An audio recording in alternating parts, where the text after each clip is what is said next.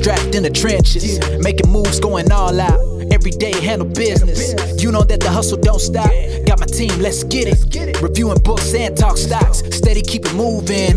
So you gon' wanna tune in. Get Lodell, it's an app. Get local food on demand. Delivery right to your home. Everything in the palm of your hand. Took hard work and dedication. Come through, join the conversation. This is history up in the making. We just wanna be an inspiration. Hey, let's go and I think it makes people suffer more than it helps. Like I, guys like Gary Vee are built for what he does. You know what I'm saying? Like he's built for, he's built for, he was specifically designed to be a fucking maniac. He's a Yeah. maniac, and that's his gear, and he loves that gear. And a lot of other people don't have that gear, you know. And then they they buy into that hype, and it's like it's like dieting right now, right? It's like the idea of like. um you know, carnivore or whatever. I think everybody's sort of unique and you got to find what works for you. And, and I think that's one of the problems with entrepreneurship is everyone's trying to make it Mhm. about a diet program. And it doesn't work that way for everybody. And also, a lot of people, I don't think they see the headlines, but they don't actually know what goes into being an entrepreneur. And I don't think a lot of people actually want to be an entrepreneur No, when they no. find out what it is. No, it sucks.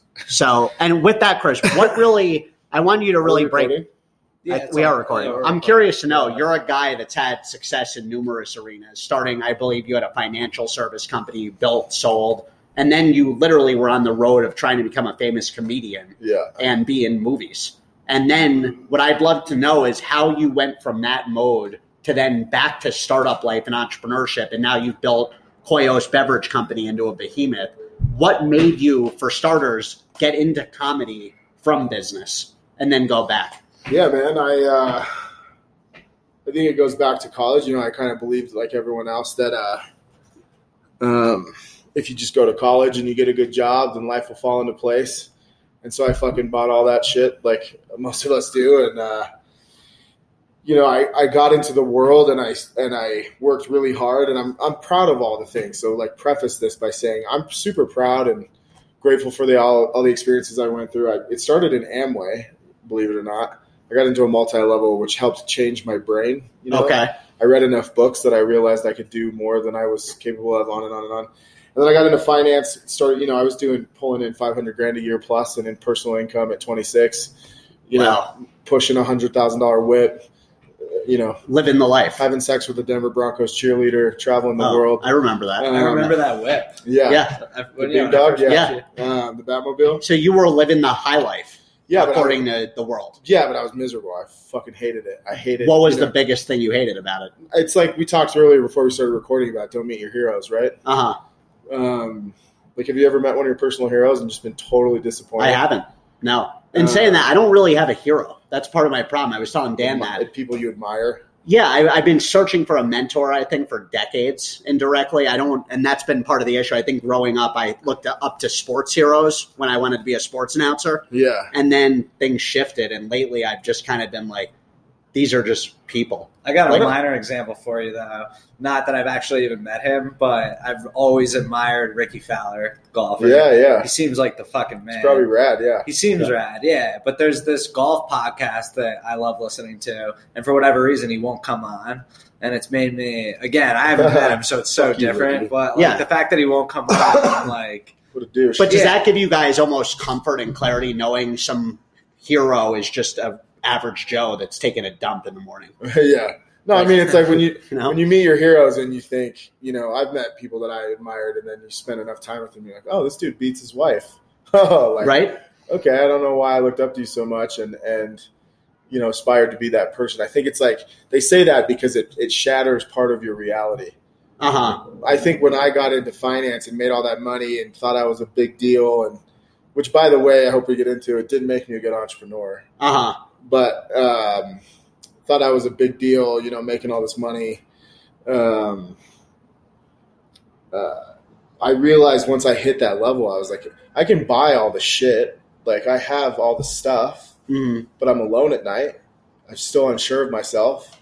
I still have insecurities. hmm I still am afraid little boy about a lot of things. I still, you know, feel like I need to fit in. I still and money never solved any of that. So the hot cheerleader, the BMW, none of those things clearly did anything to No. change that. no, So that that's all internal, not at 26. Yeah, I mean, I was still searching for all kinds of shit. Uh, of course. still am really. I mean, I'm I'm still a mess. I, isn't that what we're, we're all a mess? I think that's part of it too, though. The comfort in knowing a lot. I think when I was younger, I used to think there was a direct path to everything. And the last few years, I've embraced the whole notion of improv, where no one really has a fuck what they're Have doing. you though? Oh yeah, for sure. No, the unknowns of Has just. he? I, well. I mean, I'm moving. I'm moving to New York in a week, so I'm more getting at like I used to think. You're not doing that because you're so like chill about improv. You're doing it because not improv comedy improv. I'm No, talking no, I about get it. Improving improv. in life. Yeah, yeah, exactly. Well, I, I just think there a lot of people are so Why do you think he's moving to New York? You're searching. You you think you think there's not enough pussy or people or money or you're searching. You've you've hit a plateau and you think New York's going to settle all those issues and it won't. no. I, that's actually not the reason. Come on. No, I'm not kidding, man. What's I the reason? I think it provides me more opportunities to do me. Like I think Like I'm what? I'm a big city kid at heart. Like I've always wanted. I was born in New York, and when I Prove think, it. Well, I'm going to. So.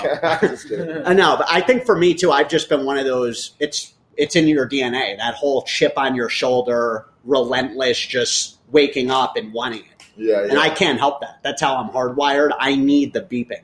I at least need to try it. I think it's not something I'm like That's committed fair. to long That's term. fair, Yeah, you know. I mean, yeah.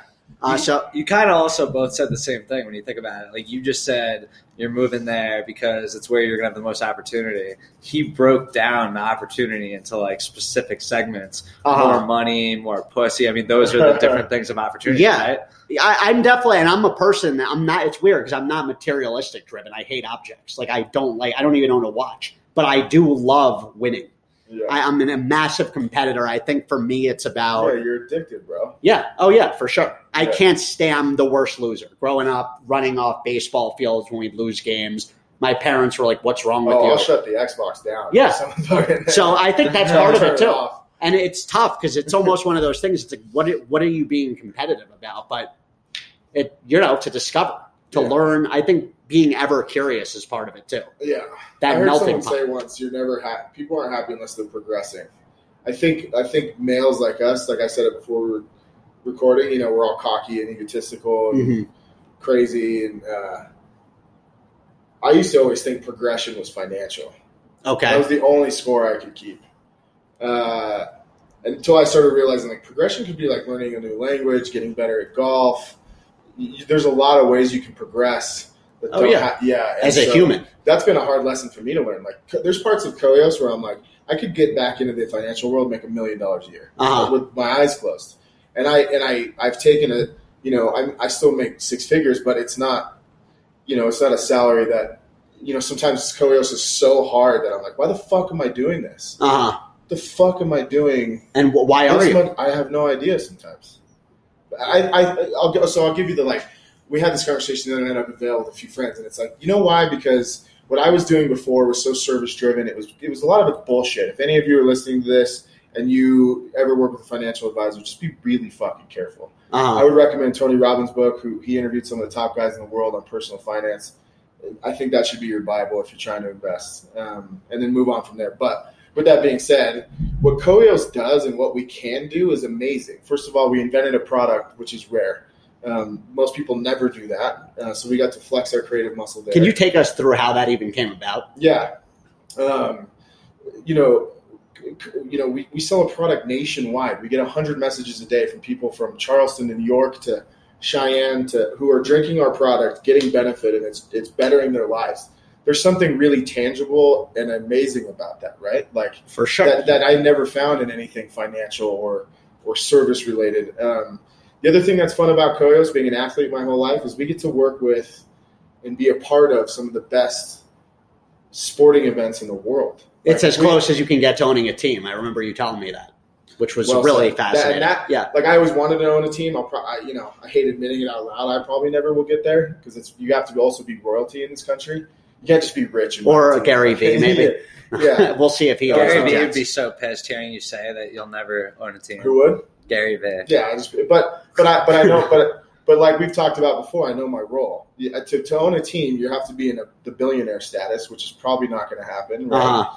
Now I can sit here and fucking lie to myself and kill myself to get there, and it might happen, but I doubt it. Right? Um, I don't know. then- I don't know your and situation. then you like have to be. Quicks. Yeah, no, it's. I mean, it's not amazing. I mean, if we cash out, I would have. I make full, full 20, 40 million. I mean, that that's a good start. Yeah, but I'm already forty. Like, how hard Uh-huh. do I really want to fucking kill myself? You could have a box. But that that's the whole. stadium. But that's the whole point too. When is enough enough? So say you cash out, and make twenty million dollars. I haven't solved for that. Is that though a point where you're like, I'm done building? Like, what separates the financial end of that and that intrinsic? Because you could tell you create value for people to better their lives. You love that. That's not financial. No, totally. And um, yeah, like I'd love to have a compound here where we, you know, like on it or MusclePharm, where you know we have athletes from all over the world come. And I, you know, I love personally pushing myself, so I'd love to have some of the best people in the world who are the best at what they do, pushing me physically even into my 60s. Like I would, I would love that. Like, why would I not want to be a part of that? I also love. I love being around winners. I love being around people who like like I'd love to hang out with Rickie just because he's probably the way he thinks is different. You know what I'm saying? Like when you're having Cheetos with that dude or nachos at, the bar, he probably doesn't. You know, his mentality is going to rub off in a way, and I love that. I love being around people who think, do different shit. Um, it's just exciting, right? It's not. A, it's not like an ego thing, or like you know, it's just like again, those people just think they're like. Imagine having a conversation over cigars and booze with Elon Musk. Oh, it'd be We're, we're talking about most of the time. We're talking about girls, right? He's talking about colonizing a fucking another planet, and going and he underground, means speeding it. up He travel. fucking means it. Like, can you like? Can you imagine like sitting with him? He's like, "Hey, so I've been thinking I'm going to colonize Saturn." And you're like, "What the fuck?" I'm Yeah. worried about how to pay my taxes next year. Yeah, and like where that fifty grand's going to come from. And you're talking about, yeah. it got the guy's insane. But on the other end of that, does that guy ever just chill and be like, "I'm going to go grab a pizza"? Where does he have any relaxation in his mind? According to To my- he cannot. No, but that's to my earlier So, point. Him yeah. and Gary Vee have that thing in them, and some people just don't. You just don't have that. Mhm. Like, or for instance, some people just will never give up other things, right? Like, I, I confronted my brother the other day because he's like depressed about his situation, and I was like, bro, you'll never be a millionaire entrepreneur. You just won't. It's not in your deck. And he was like, why? And I was like, because you haven't come to grips with the fact that if that's your choice, Uh huh. you're not going to be the best father, or you're not going to be the best golfer, or you're not going to be the most fit. You can't have it all. hmm You just can't. You're not that talented. Hey, I mean, you know, not. people make decisions too. When if, I think everyone thinks they can do all those things, and it's. Just, I don't think it's possible, unless you like you're the Rock and you started in wrestling and you already had that foundation, and then yeah, you have 150 million followers. That guy can shit out a business right now, and everyone will go buy it, and it'll be successful. of course, He's going to launch this tequila, which he did, and it's going to sell for a billion dollars in three years, and it's going to make me incredibly jealous. George Uh, Clooney status. Same, yeah. I mean, some of those guys just have all that, but like, but even those guys, they had to work to get there to have that credibility. yeah, you like know, there's stories of George Clooney like hanging out on lots for a whole day, like sleeping. There you go. in, in the street to, to meet an executive producer or something. Most Yeah. people don't have that in them. Well, and I think that's part of the problem in today's culture where you can get an Uber with a click of a finger and people see a headline of someone getting acquired for a hundred mil and they're like, oh, I'm going to start this tomorrow. Next year I'll be paid. Yeah, And that's that disconnect where, I did that in comedy. I thought I was going to write a film, and fucking be. well, there you go. In two years. You know, but then you set a bar that's not even realistic sometimes, and that's what leads to that downward spiral. Yeah. Where then people get down and out and they're like, oh, what's going on? It's like, well, you set an expectation that wasn't real. Yeah, yeah. That was a fantasy. I also think like, Like- part of what you're kind of saying is people, in order to like really make it, you have to go all in, and you almost like can't even have. But what does that mean? Like, what is it? I'm not challenging you. I'm, I'm genuinely curious. Like, what does all in mean today? Well, based on what you just said, like you can't really have too successful of a business if you're also going to have like a really healthy relationship and be good at golf. You kind of have to choose one and go hard on it. I think. That's I my- agree completely. Yeah, you. no, I mean, I think there's something to be said for that because even humans suck at multitasking. Let's be real. Anyone can, if you, you know, anyone that thinks they're a good multitasker is full of shit. Because yeah, you can only do one thing great at a time. Own a niche, whatever it is. Look at you with Fit Soda, Koios. I agree. You're owning that one thing. It's been us with food That delivery took for a me while. long fucking time to learn though. Uh-huh. Like a lot of heartache, a lot of stress, a lot of gain weight, a lot, Yeah. a lot of no, like a lot of pressure on myself because I was like, why can't I be the fittest, richest, you know, having the most sex, being the happiest person ever because it was always told to me and like Amway tapes and books I would read. And it was like, you can have it all, and blah, blah, blah, blah, blah. And then I would get depressed when I'd be like, yeah, the business is good, but I haven't seen my parents in three months. Yeah. I don't have any fucking friends anymore. I don't even know what it's like to have bros and like go hunting or whatever dudes do. Uh huh. And I, and if I'm willing to admit it, I'm probably a little depressed. The imbalance. It sucks. Yeah, and that's part It of that. Almost I'm almost forty. I mean, it took me forty years to fucking figure out. Well, I think we're, you know, humans are herd species. Like we are at the top of the food chain due to that, being able to cooperate and be around each other. I think entrepreneurship, we've seen it over the years. It's a lot, and that's part of why I'm moving to New York. To be real with you, no, no, no, the isolation. You're fuck. No, no, no, get, the hell out of here. But no, what you're talking about, spot on. That lonely island thing, where It sucks. People don't get that end of it. Where, It's really dangerous too oh yeah, for Big sure. time, yeah. for mental health. especially because everyone's in their own head more times than not in the world. In life, you're talking to yourself internally. Even this So- is cathartic. Like taking time on a Friday to just sit here and chat. This is awesome. It's dope. It and, is. and yeah, you get to flesh shit out, and, and you feel good, and we you connect, and like we just don't even you know. we always talk about that when we do grab dinner too. Like, why don't we it do this Every- more? yeah, you probably your boys do it with golf too. Like, why don't we do this more? Like, I don't fucking know. yeah. yeah. We, c- Well, we that's could. the one thing about golf. We do it all the fucking time. That's awesome. yeah, we're out there and we're like, Wait, God damn. Dan was saying, Jan, Dan was sharing, like, what do you feel is like all in? So no, I was literally saying that I agree with you in the sense that, and I, I don't even think I ever realized it until you just broke it down. But if all you have in life is your business, you're going to do way better at it than if you also have a girlfriend and you also have golf. I mean, there's been times when I'm playing golf six days a week and I fucking love it. And I get home and I'm chilling and I'm not really thinking about the business that much because it's just like my mind's wrapped around golf Right. or even Charleston. Like my girlfriend, I'm going to be living with her down there. And when I'm around her, you know, I'm not necessarily thinking about the business quite as much because I'm just like thinking about my relationship a little bit. And it's just like one thing at a time. So yeah, that's what I mean is you look at the people like Elon, or actually, I I shouldn't say that. I don't really fully know all their stories, but it's like, it's almost like these people are so tunnel vision where they don't have a life and they get to the point where who even knows if they're happy. But oh, dude, yeah. Elon. Uh, to your point, you make a good point. Elon's parents thought he was deaf. You can you can Google this. That he was deaf when he was a kid because he gets so focused on reading. Yeah, he read like nine books a day sometimes. Yeah. Most of again, most of us don't like, especially people who have never played sports or like you've never been fully committed to something. You have no idea what it takes. No, you don't. And, That's true. And here's one like. I, I, I freak Gina and my partners out because I get real excited. Like I'll read books and I get fucking whipped out on ideas and people and so like Abe Lincoln, George Washington, some of these guys were my heroes. And Uh-huh. It's not because necessarily they were like war heroes or whatever, or like super macho. Um, it's because they were so steadfast in whatever it is that they were trying to do. And now as a CEO who has investors and shareholders and people and teams and I understand the pressure more than ever, or even like a U.S. president. It doesn't matter if you're a Barack or Trump; it doesn't really matter. But the amount that those guys deal with. So here's one uh, movie everyone should see is Dark Waters. I just saw it. Mark Ruffalo. It's about this attorney who's a defense attorney Okay. defended chemical companies. That was his litigator. Super successful guy. Has a person from his old hometown in West Virginia come to him and say, "We think DuPont Chemical is dumping chemicals into this place. Everyone's messed up. Cancer, deformities, all this stuff." So this guy like starts looking into the case. He finally decides to bring suit to DuPont. Um, DuPont kind of blows him off. You know, DuPont just did a hundred eighty billion dollar merger. Do you Mhm. understand how big that is? It's a joke. Dude, they're- they're- Yeah, they print cash. yeah, it's nuts. I like to think I understand, but I don't. yeah, they're a late. It's massive. I mean, to do a 160 billion dollars, it's probably one of the biggest mergers in the history of U.S. business. It's Yeah. massive. Yep. To they to and they're a legacy company. They're not new money. It's not like Google. They're, they've been around for.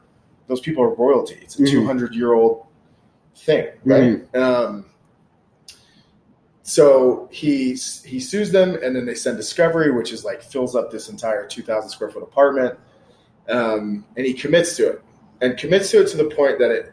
I'm so fascinated with this guy. I want to meet him in real life. Mhm. He he finds out that DuPont knowingly poisoned the American public for 50 years in their own evidence. The fact that we all have C8 in our blood, which is the most terrible biochemical on earth that causes, they've emphatically linked it to cancer um, of every kind testicular, throat, ovarian. Um, they were dumping so much poison into the city in West Virginia that people were being born with deformities, uh, dying on the spot. Entire livestock herds went away, and they knew it. They knew emphatically that it was happening. So he brings a suit. Fast forward 20 years later, he's still fighting it. Lost like almost his family, his practice, but eventually got a billion dollar settlement. Helped all these people live better lives. My, my question to anybody listening, or even you guys, is how how hard are you willing to send it?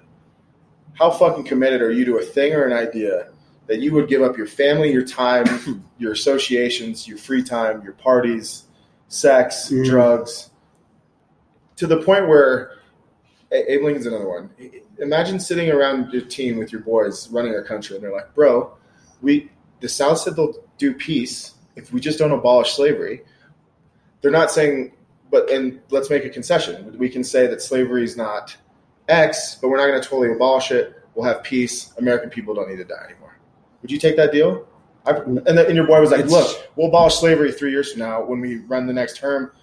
We'll get rid of it." To be like, to be so fucking gangster, you're like, "No, we're going to continue to fight this war until we abolish slavery," knowing every day that people are fucking dying. Yeah. On top of that, Lincoln also had office hours where U.S. citizens, normal fucking people, could walk in and be like, "Hey, um, Dan, or sorry, Mr. President, look, my neighbor's being a real dick. Uh, we're having a dispute over our land. Could you look into it?" And he'd be like, "Yeah, I'll, I'll have my people look into it." Imagine how much pressure that guy dealt with on a daily basis. On top of the fact that his wife was fucking nuts, to be so fucking gangster in your vision that you're like, no. What if every day you got a report and it was like fifty thousand people died because of Lodell delivery today? You're like, we're gonna, we have a purpose. Yeah. Imagine doing that for a decade. Uh, yeah. So what is a full send? What is full fucking commitment? Most of most people who may ever hear this don't have that in them. Yeah. You just don't. Mhm. And and uh, yeah. So what is all in? I think it varies, but I think the guys who like the Elon Musk's, the guys who you know, you you said something smart. You know these. You read trade magazines and people are like, I could build a company and sell it for two hundred million. You probably can't Yep. because you're not willing to let go of. Would you sleep in a van for six years? Would you fucking not have a sexual partner for the next decade? Would you not? And I don't think most people would ever do that. So Yeah, I think it requires a maniacal. that was a lot. To yeah, it- a lot to digest there. But no, that was all uh, very great deep. knowledge. It was deep. But and those it's guys are heroes to me. I mean, imagine, imagine, like I get flustered when like shareholders get a little pissed off, and I like, you know, I'm like, oh, maybe we and and no one's dying. Yeah. No, I, I think it requires like fluctuations in the stock market. Like, how much of a pussy am I? you know, I, I think a lot of that too is it's like anything when you look back at those days with Lincoln, you reach a point of, and we've seen in our business with resilience that you build up where something hits you over and over again and it transforms you. Here's the next mind fuck. When is it time to fold? Well, that's what, before we started recording, that was what I brought up to you. Like, when did you know it was time to move on from comedy? When did you, when, was there a day you woke up and you had an aha Jesus moment? Yeah, you know, I probably I still haven't let go of it. You know, um, So is that something you might get back into? probably not. Not like performing. Um, maybe like open mics, but it, I don't know. Open mics are, uh, you know, they're so depressing. It's They are. worst. Yeah. Uh, What do uh, you mean that, dude? You used to kill it at that. yeah, uh, no, I mean, uh, so like, The misery of how- yeah, how did I know? Um, uh, no, not how'd you know. I'm sure you know. But like, what do you mean they were depressed? no, not how did I know I was killing it. How did I know to quit? Yeah. Because that's always the about- biggest question. Yeah, no, I mean, I, I so like, um, how did I know to quit? Uh, so my last show was with T.J. Miller for two thousand people. Uh-huh. Uh, The one where he just went off the deep end. yeah, it was fucking a shit show. I hope he hears this too. He won't. I hope he hears. Fucking worst thing I've ever seen. We're gonna send him this clip. That'd be so awesome. maybe, Yeah, well, fuck yeah. you, TJ. Yeah, fuck off, Miller. Um, I haven't seen that guy since uh, that fucking show on HBO. Yeah. kicked off. oh, he had a meltdown. He called in a bomb threat on a train in Yeah. New York. The guy's a mess. Clearly, he's got some issues. Yeah, no, he Yeah. does. Um, um, yeah, how do you know to quit? So I started late, you know, and then I came from making all this money, and unfortunately, I have people in my family that rely on me for certain things. And uh, number one, that the lifestyle of comedy is super depressing and super sad, which is why a lot of comedians are dark, twisted motherfuckers. Like you ever hang out with comedians and a lot of like guys like Louis, Bill Burr, some of these guys are they're dark and it's it's dark because you you'll do a show at Comedy Works for 300 people and smash, and then the next night you do a show at a biker bar in Cheyenne for a bunch of meth heads, which I've done, and someone tries to fight you. Nobody laughs, and then you're in a car by yourself, and you didn't make any money, by the way. Mm-hmm. No one paid you. You got a few beers out of it if you're lucky, Mhm. and then you. It's a lot like entrepreneurialism, you know. And then you drive up to Cheyenne, you know, over to Laramie. You do another show for a bunch of retired people that someone booked for you, and it you don't get any laughs, and you bomb for a half an hour, and you still don't get paid, and then you get back in, the, and then maybe you link up with another comedian in Denver, and you do a few more shows, and then you stay in shitty hotels, and you're you're always in shitty dive bars, and and you know a lot of those guys and girls are, are tough to be around. Like comics and creative people are really hard to spend time with, and and so the lifestyle is super hard. It's super rough. You know these guys these guys travel all over the world, country, and make twenty grand a year, and Did you know it was going to be like that when you got into it at all? So was that beyond eye opening? No, I did the thing that like young cocky kids do, and I was like, I'll get into comedy and fucking kill it. By the time I'm 30, I'll be a touring comedian, and I'll, you know, I'll write a film, and fucking Seth Rogen will call, and we'll be boys, and you know, um, I thought all that stuff, and then you know, and none of it happened. Uh huh. Um, I know comedians who've had full blown TV shows for three years and still have a hard time booking gigs. It's a b- brutal industry. So to your harsh. credit, I wouldn't say none of it happened. You got to the point where you had T.J. Miller come on your show. Yeah, no, no, dude, we a ton of success in that world. You know, like uh, had a ra- couple radio shows, wrote a film that got optioned. Um, No, and I remember even when you stopped, it wasn't like you had hit a wall with success. It seemed like you were just it, it was ready for a change. I think What I just problem? I looked at the horizon and I was like, I don't know if I'm willing to put in. So how did I know I wanted to quit? I looked at the next ten years of my life. So I was roughly like 32 at the time, and I was Uh-huh. like, I don't want to be 44. I don't want to put in the time at comedy in dive bars, you know, eating shit. Um, never feeling funny, by the way. You never feel funny. At all. Like there's nights you kill it, and you're like, I'm the shit, and then for the next two weeks, you're like, I'm not funny. That I was a fluke. Uh huh. That It's like- plays on Larimer though. Every night, I feel like not every night. You did it once a week. Voodoo comedy. Chris Miller. Yeah, show. yeah, the Chris Miller show. Yeah, Yeah. that was great. Yeah, it was fun. But yeah, you have a lot of nights there where you eat shit. I think. I mean, again, you get it's like golf. You just, like you know you get good at golf, and you have one week where you're like, I'm I could play on the tour, and then there's another month follow that where you're like, ah, this is the worst fucking game. I don't even know why I do this yeah. other than to drink beer in the golf cart Yeah. because I'm terrible at this. No, it's actually a good comparison. I know Yeah. what you mean with that. Um, So you were able to actually have the foresight where you looked ahead at 32, being like, "Oh, I'm looking at the next decade plus," and be- you actually were able to have the maturity to be like, "This doesn't make sense for me anymore." to a degree. Koyo started as a way to make passive income, which is another horseshit thing that internet gurus tell people. Thank you for bringing that up. By the dog way, I'm so sick of hearing about passive income because it's such. It's It is the a load of shit. let's break down what this even means. Passive It- income. It's nothing. It's literally a way to not make a living and pretend that you're hustling without putting in the time necessary. When you really The think Amway folks used to teach it. Build a big Yeah. enough business, you can.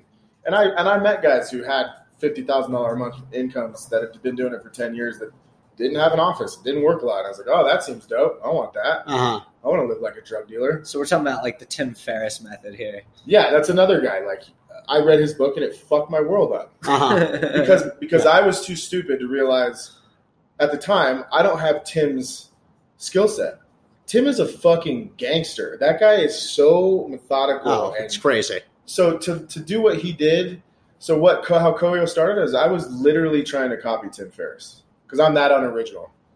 But Uh, you know what? On that point, everyone, when you think about Kobe Bryant, he copied Michael Jordan to a T. You need to copy people before you. I like read his thing, and I was I was into Noah Noah. Uh, he has AppSumo, uh, and I was into his shit, and I was like, oh yeah, I could build the supplement the way I want it, and it came from a lot of health issues I had, and I was like, oh yeah, and I'll just throw it online, and I'll I'll make a couple G's a month, and then I can still I can still do rip comedy and be creative, and you know I always joke with Mike about being a drunk poet, and I could Stare at a I tree. could flex my creativity and, and be a weirdo and and then it got too big and then we needed more money and then it and then it snowballed into now granted we're passionate about it but it started as a way just to make what I thought would be passive income. So you basically copied Tim Ferriss's, Ferriss's method, and look at where you are today.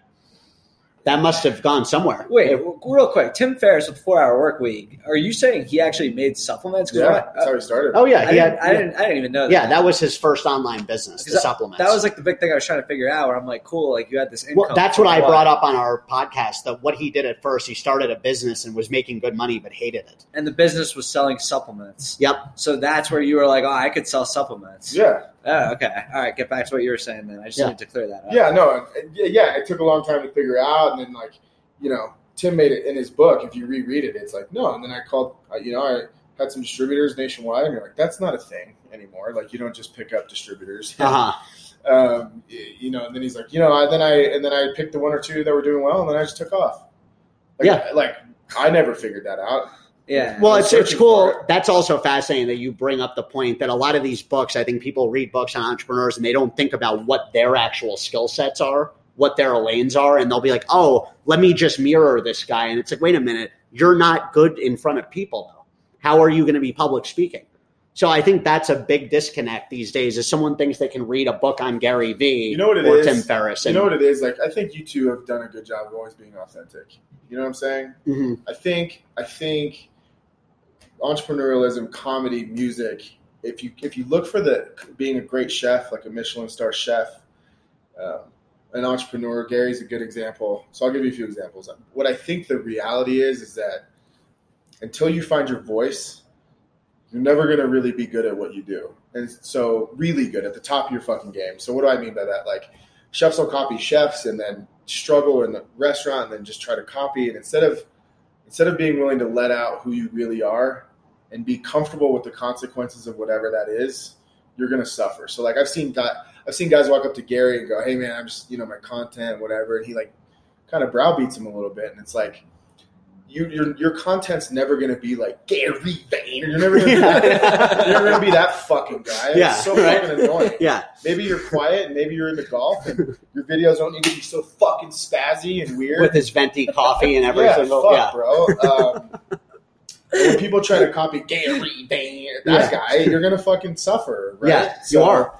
Um, It's like trying to follow a Kenyan marathon runner and be like, "Oh, I could keep pace with 450 miles." you know why kidding the, the best comedians in the world when you see them and you're so attracted to that like that bravado and like how comfortable it, it's because those guys have found their voice. They're in their own skin, though. That's them. Yeah. They're being them.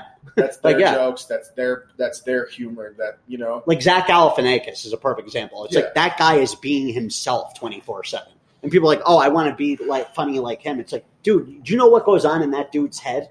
You don't want to be like him. Trust me. He seems depressed. Yeah, but that's where people lose themselves constantly. And you're right. I think we're all authentic like that. We know ourselves and we're just genuine. I'm I'm still I still struggle with it. But Like, Chris, you're you have the self awareness, but overall, you're as authentic as it gets. When it, like you're real with people. When you meet someone, you don't 100, sugarcoat yeah. shit. No, not at all. I, I think I think you make a good point. Like when people read books, like I used to fall prey to it all the time. Like I'd read a book and I'm like, "This is Bible." Like if I if I if I do this, then I will get the same result and all. Oh, me, you, you and me both. Early instead on, of I reading used to it, instead like of reading it and going, "Hey, maybe this doesn't work for my style," or like who I am, or like I've had to I've had to face hard truths in life. Like I'm not, you know, I got organized because I'm the CEO of a public company, but like there's just certain things. Like right now, like I know I couldn't be a good CFO. I just it's not my skill set. But that's have- important to know that you're not a CFO because Yeah, a lot but- of times that's a thing that people can't distinguish. Four years ago, I was like, I'll be a CEO. I'll be a CFO.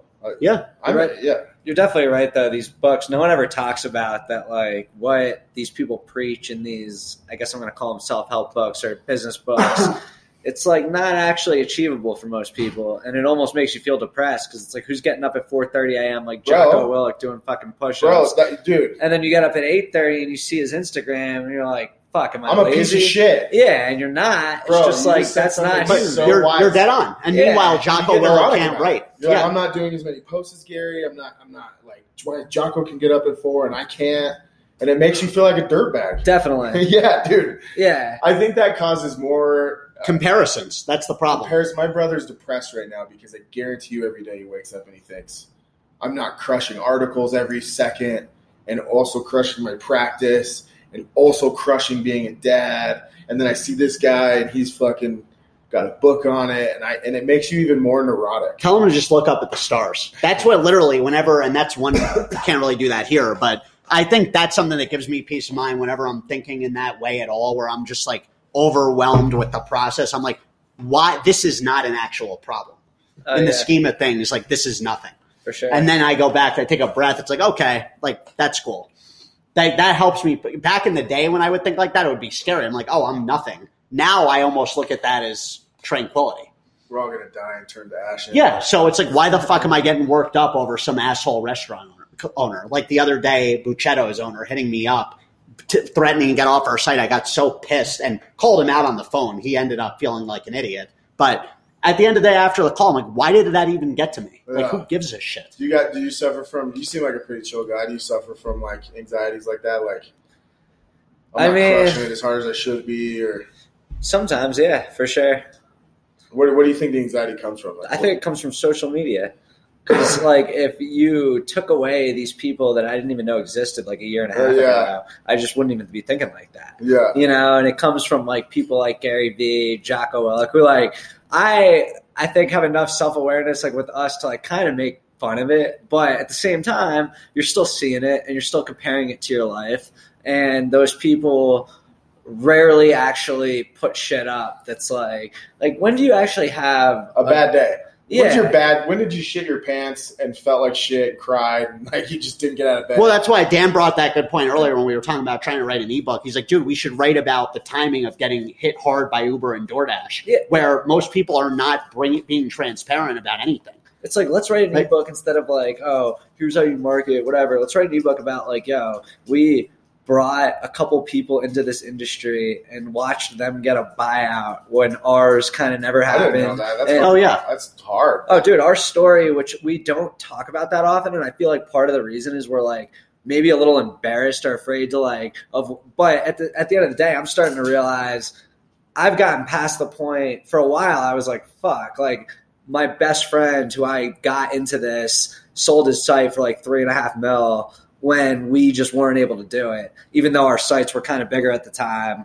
We never had an opportunity. that like we fuck- just that- had. yeah that definitely fucked me up and they all got out and it was like right before we kind of knew that these like big companies were going to come into our market hard and like it was inevitable we were like trying to sell but we just couldn't Yeah, and that's kind of like a unique not even unique it fucking sucks and happens to businesses all the time sure. but it's like that's like our real story you know what i mean I still suffer from shit like that. Like, I- like I can't watch ESPN. I just can't. I like I love sports and I love competition, and I don't know if it's where I'm at mentally or whatever because I've worked so hard the last five years.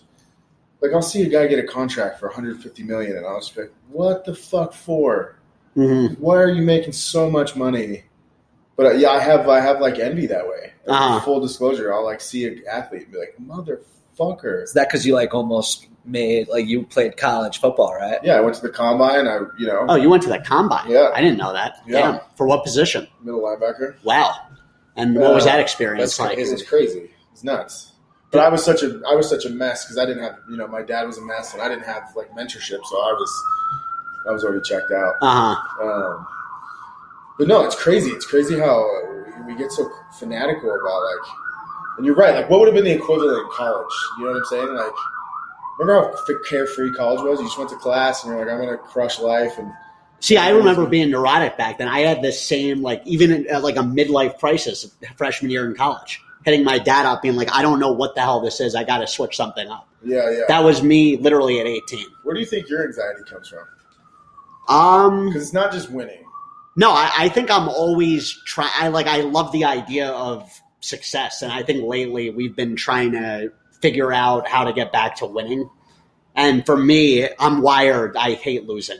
And I think Do you I, feel like you guys are losing right now? yeah, we've had a rough like we've had a rough last three to four years, and we feel like lately, I feel like the way we feel is, or at least the way I feel is, the last six to eight months we've been kind of what feels like turning the leaf in terms of like what we're doing, but now we're like, all right, let's like actually see the results pay off. You know what I mean? Right. For sure.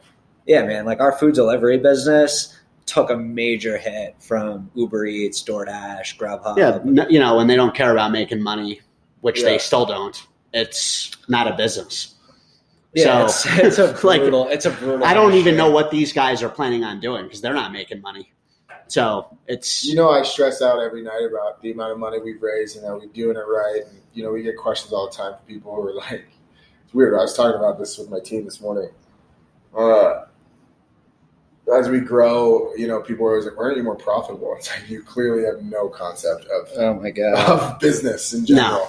Uh, but to your point, yeah, these guys with deep pockets will spend a hundred million to make 20 to And- one day, to one day maybe get to a hundred and then own the market. Dude, yeah. Mike and I had to fucking, and this is another thing like we never tell anyone, but we're just letting it all out on here. We had to, like a little over a year ago, we each had to dump a hundred grand of our own money that we had like put away from this business back in to even keep it afloat. yeah. And it was like we're like big market guys, stock market guys, Yeah. and it was like right also when like the December shit show was going yeah, on worst the time ever. So we Cost like, us a fortune. yeah, we had to pull money out of the market because we had to put money into our business to even keep it afloat. Yeah. So when you ask like, oh, when do you know, like when is it time to quit? We always talk about that because we're always like, well, we're not putting any more money in our business, and who knows if that's actually true or not. Like we've come really close where it's like, all right, well, what are we going to do? Are we going to just like close doors here? 'Cause Yeah, yeah. We still have like a lot of revenues in our business, but our expenses are high as shit, right. and you know,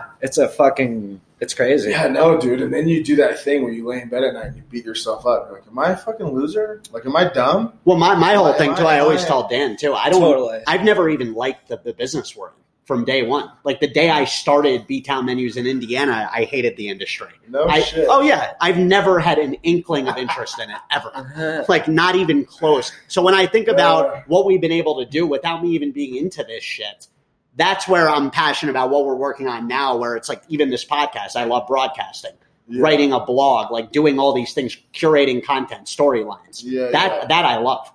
That's naturally what I'm into. So that's where I'm like, okay, how can we use these creative outlets to make money on it?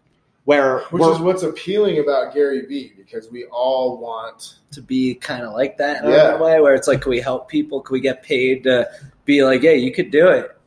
Yeah. and it's about Go, owning a niche though. Gary Vee has created that platform with content and has won in many different funnels. But the reality is, you only have to win in one funnel. yeah, yeah. That, and I think that's where people really screw up. Is you only that have to win once big. Yeah, Yeah, that's and true. you know that that's what I'm excited about now with all these unknowns and what we're doing now, trying to sell media kits and you know creating videos for people, helping them with email campaigns. Yeah. It we realized through our competition, traditional media was dead.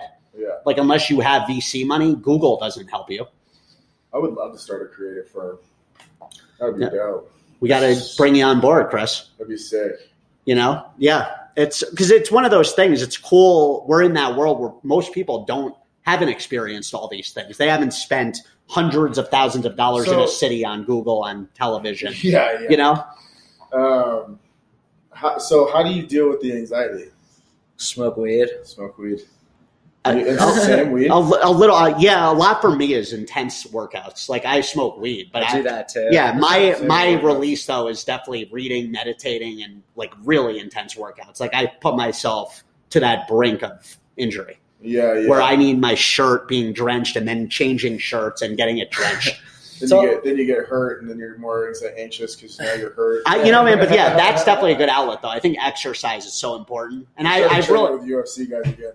Really, That's oh yeah, you were telling me. You're never more alive than when someone's about to punch you in the mouth. Well, that jujitsu fight we went to was awesome. yeah, When uh, you train with them, do they actually like punch you in the yeah, mouth? Damn. sucks. That's good though. It's you need that I don't have the balls to do that. Like I want to in my mind, I just don't want to get do hit in the face. Like the first time I get in the face, I'd either be like, "Oh, okay, I could do this," or I'd fold like a little pussy and be like, "I'm That should of be a. YouTube channel we create. Is each week one of us has to, the other two get to pick Who gets punched in the face? no, what that other person's worst thing to do would be, and then you have to do it while we film it, and you we set it all up right. Worse as in what, like fierce? Or, Could be anything. Like it's not a fear factory, but like training with the UFC guys. So we sat down up for a week. We filmed this whole process of the week of like Ooh. gearing up for the sparring match with this guy in the UFC. And I love where your head's at. Yeah, cool. Uh, That is a really cool be idea. Like you know, if you're afraid Conquering. of public speaking or comedy, or you're afraid to talk to girls, or you're afraid to. It's almost like conquering. Where the Yeah. whole thing would be conquering a fear. Yeah, there's 300 shows right there. Interesting. Yeah, it's Yeah. really Hey. cool idea. It'd be fun to go through it too, right? Because like As long as I don't have to do the UFC one. that's exactly what you have to do. Yeah. we gotta come up with another one for him. I, I love that concept. That's I'm cool. like, I got butterflies. Do you- just imagine that right now. Do you guys do you guys do you guys find yourself like partying more when you're anxious? Not at all. The party opposite. much at I don't. I don't reward myself unless I'm winning. I, I actually do the exact opposite. I don't like getting in that. You're like that Catholic who like whips himself with like. Yeah. I just don't. I'm very bad hard on myself when it comes to that shit. Though. Like I don't like being. I'm Did not you in. yourself in the knuckles, today? Right? Yeah. Yeah. Well, no, the thing for me that actually drives the anxiety, like, all right, so anxiety is really like anticipating the unknown, right? It's, it's anticipating like not the unknown, but something. Well, yeah, ahead. the unknown. Yeah, the Yeah. unknown, like anticipating what lies ahead. So for me, I randomly sit back and I go back and forth because sometimes, you know, I've been doing this business since I was 18. So in one way, it's like all I know, and there's that fear factor where it's like, oh man, if this failed, like, could I do anything? Like, would I have any source of making money? Which, And- by the way, whoever hears or sees, I think that's a normal. I don't care how fucking alpha you are Mhm. or pretend to be. That is a very cathartic, healthy thing to say. Thank you. It, no, it is, bro. Like we all, we all have that fear, and I think we all are trying to push it down. Like, no, fuck that, and it's true. Like, and it, Yeah. really, th- that's a really positive. And I mean, no, I mean, I appreciate you saying that. And to even add to that, like, what I randomly remind myself is two things. One, like, okay, you could do other things. It's not like if this went away tomorrow, you're like a fucking moron and Right. are going to be homeless. Right. You know, but then it's also that, like, setting the ego aside where it's like okay i've like run a business for the last 14 15 years and that's awesome and i've had that image and I'm that guy who's been able to do that and accomplish that and like obviously who wants that to go away and kind of like putting that aside and knowing like at the end of the day whatever happens in life like you're gonna be able to figure it out And Right. no one else gives a shit. That's the no one else gives a shit Yeah, at that's all. That's the real and you're gonna reality. be able to, Yeah, yeah, yeah. like if I ended up being a freaking bartender at a bar for the rest of my life, No like cares. no one's gonna be like, oh man. I mean, a couple people might behind my back be like, can't believe that, but like, who gives a shit? Yeah. and that's where it's like that's what ultimately calms my anxiety is like what are we really freaking out about like we have we have a little bit of money away we're not going to like starve ourselves and you know like it's all good yeah, yeah. and our business isn't like about to fail i mean maybe it is i don't know but it's still It's not going to fail. yeah it's You know, Phil, it's still Phil Nike Yeah. thought Nike was going to go bankrupt every month for 20 years. hmm Every fuck. Can you that imagine makes me feel good i mean dude that's how i feel like that's You know, literally that's we're living reasons in that right now Dude, that's one of the reasons why I read books. Like I, I read books. The last like five I've read are about these CEOs, and like you realize that they're every all of us are making the same mistakes. We're all retarded. We all have the same anxieties. We all have the same fears. We all have the same self-loathing, and and all them it's and it's all the same. Like from George Washington to Abe Lincoln to to Humans are Phil humans. Knight. Phil Knight literally thought every month we're done. It's over. Even when they were bigger, like I remember th- that story when he was like, we had to take money out of the factory account. So they finally built a factory in Boston, near Boston somewhere, to pay off this big loan payment. And he was like, well, then we'll just bounce it back, and then we'll, everyone's paychecks bounced. The fucking FBI showed up. They're like, you're money laundering. Like, what are you doing? It's illegal. this is and this is like 20 years into Nike. Like when they're people know who fucking Yeah, Nike is. I remember hearing about that. talks about that in shoe dog a little right Yeah, yeah I've read that book three times because like It's in my worst ever. moments, I'm like, oh, okay. It takes a second. It's not going to happen overnight. You're going to get tested. You're not a retard. hmm It takes constant validation for me. do you read a shitload A ton. dude, you should like be on our podcast regularly. Let's do it. Like Yeah. each week, we literally review a book. Every week's a new oh, book. nice. Yeah, man. yeah, you probably already read a lot of them. I'm reading the Trillion Dollar Coach right now, which is It's a fascinating. good one. Yeah, Uh, that's a great. Eric- Wait, is that Eric Schmidt or is that yeah, uh, Derek Schmidt and yeah. the other guys. that was that Google guy I told you about? That I they find myself on that wanting to exec for management Nice. with Larry like, Page and destructive Sergey. Yeah, when I'm really anxious. you do destructive shit. No, I feel like I like my my you know I, I don't smoke weed, so there's a part of me that like sometimes gets like um like I'll over obsess about like sex or like and I'll I'll try to smash as much as I can, even Mhm. though I know it's it's empty, it's Mhm. total void. Um, it's like that. You need that instant gratification. It's almost like you're building something that takes a long time, but then your vice is instant because gratification. it's a win. Yeah, There's no doubt. Like I've when um single and That's also just in the mode of like grinding, trying to figure things out with the business, you'll randomly go like three months without even thinking about women, and Yep. then yeah, you'll like obsess Obsess. for a few days where it's like you can't even. It's all you'll think Yeah. about. Yeah. friggin' you like jerk off eight times a day. Yeah, yeah, it's yeah. like, what, It's what am I doing with my life right now? Yeah, that's when I feel like a loser. The win culture is pretty gnarly, right? It is. It sucks. It's America. Yeah. That's that's really what that is when you think about it. Where like when I went to Sweden, I remember seeing my au pair Helena. Like she came, came to meet me, just left her office. Like, oh yeah, we do fika breaks every two hours here, where everyone just Yeah. has to stop working and go have tea or coffee. and I'm awesome. just like, wow, that's incredible. Such a yeah, European thing. Yeah. I would love that. yeah. And she's like, at yeah, my core, at my core, like I'm, I'm that guy, just like you guys are. Like, I'll fucking outwork anyone in the room, blah blah blah. uh, But I'm also the guy that like, see if my phone's still. like I only have two gears, right? It's like uh huh. it's like all in or I'm, All out. I'm a bum. Dude, me and you both to But, but I love that. I love like if you travel Italy and those countries, those guys just are so good at life. yeah, living, not doing, just being. That's the difference. America is doing, everywhere else is What are you really going to get done in that extra hour? That, that you would have been just staring at your inbox. yeah, Like what? Why not have a two-hour lunch? I'm honestly pretty good about that type of shit. It's probably why I'm not worth a hundred million dollars. And it's phases though. You know, you'll go through stretches where you don't do that. You'll also go through stretches where you'll like work at night. Yeah, But you know, there's nothing better than I mean, you know, I love golf at like that sunset hour, just being out there and That's chilling best. and like enjoying life and being like, this is really what it's all about. yeah. And being able to actually have the means to do this for a few hours a day and like go to bed feeling, I don't know, accomplished. Yeah, I had yeah. that, you know, that combo with my mom. She is, it's weird. Careful, is she gonna hear this? Well, ma- no, maybe Probably she, not. she, she might hear She'll it. tell us she heard it. Yeah. Be like, oh, yo, mom, what, what part did you get the most Yeah. out of? What- Yeah, exactly. Tell me what minute you Right. really sparked. That was like today. She kept interrupting me on the phone. I'm like, Mom, you're not even listening. She's like, Oh, nice, great, Mike, great, Mike. I wasn't even finishing a sentence. It was unbelievable. What She's was like, Oh, it's bad. She's in St. Louis on work. She called to check in, and she's like, What's going on? And I started talking. She's like, Oh, that's great, honey. I'm like, Mom, I started I, I murdered a hooker. Yeah. Oh, that's great, honey. I said something like that to that extent to see if she was heroin into my listening. She's like, Oh, awesome. It's like, so you're not paying any attention. cool. But she Yeah. was basically, we That's were why kind of, issues, mom. Yeah. yeah, we were going back and forth about like, it stemmed from the word happy. And she was like, that's a that's a term for little kids.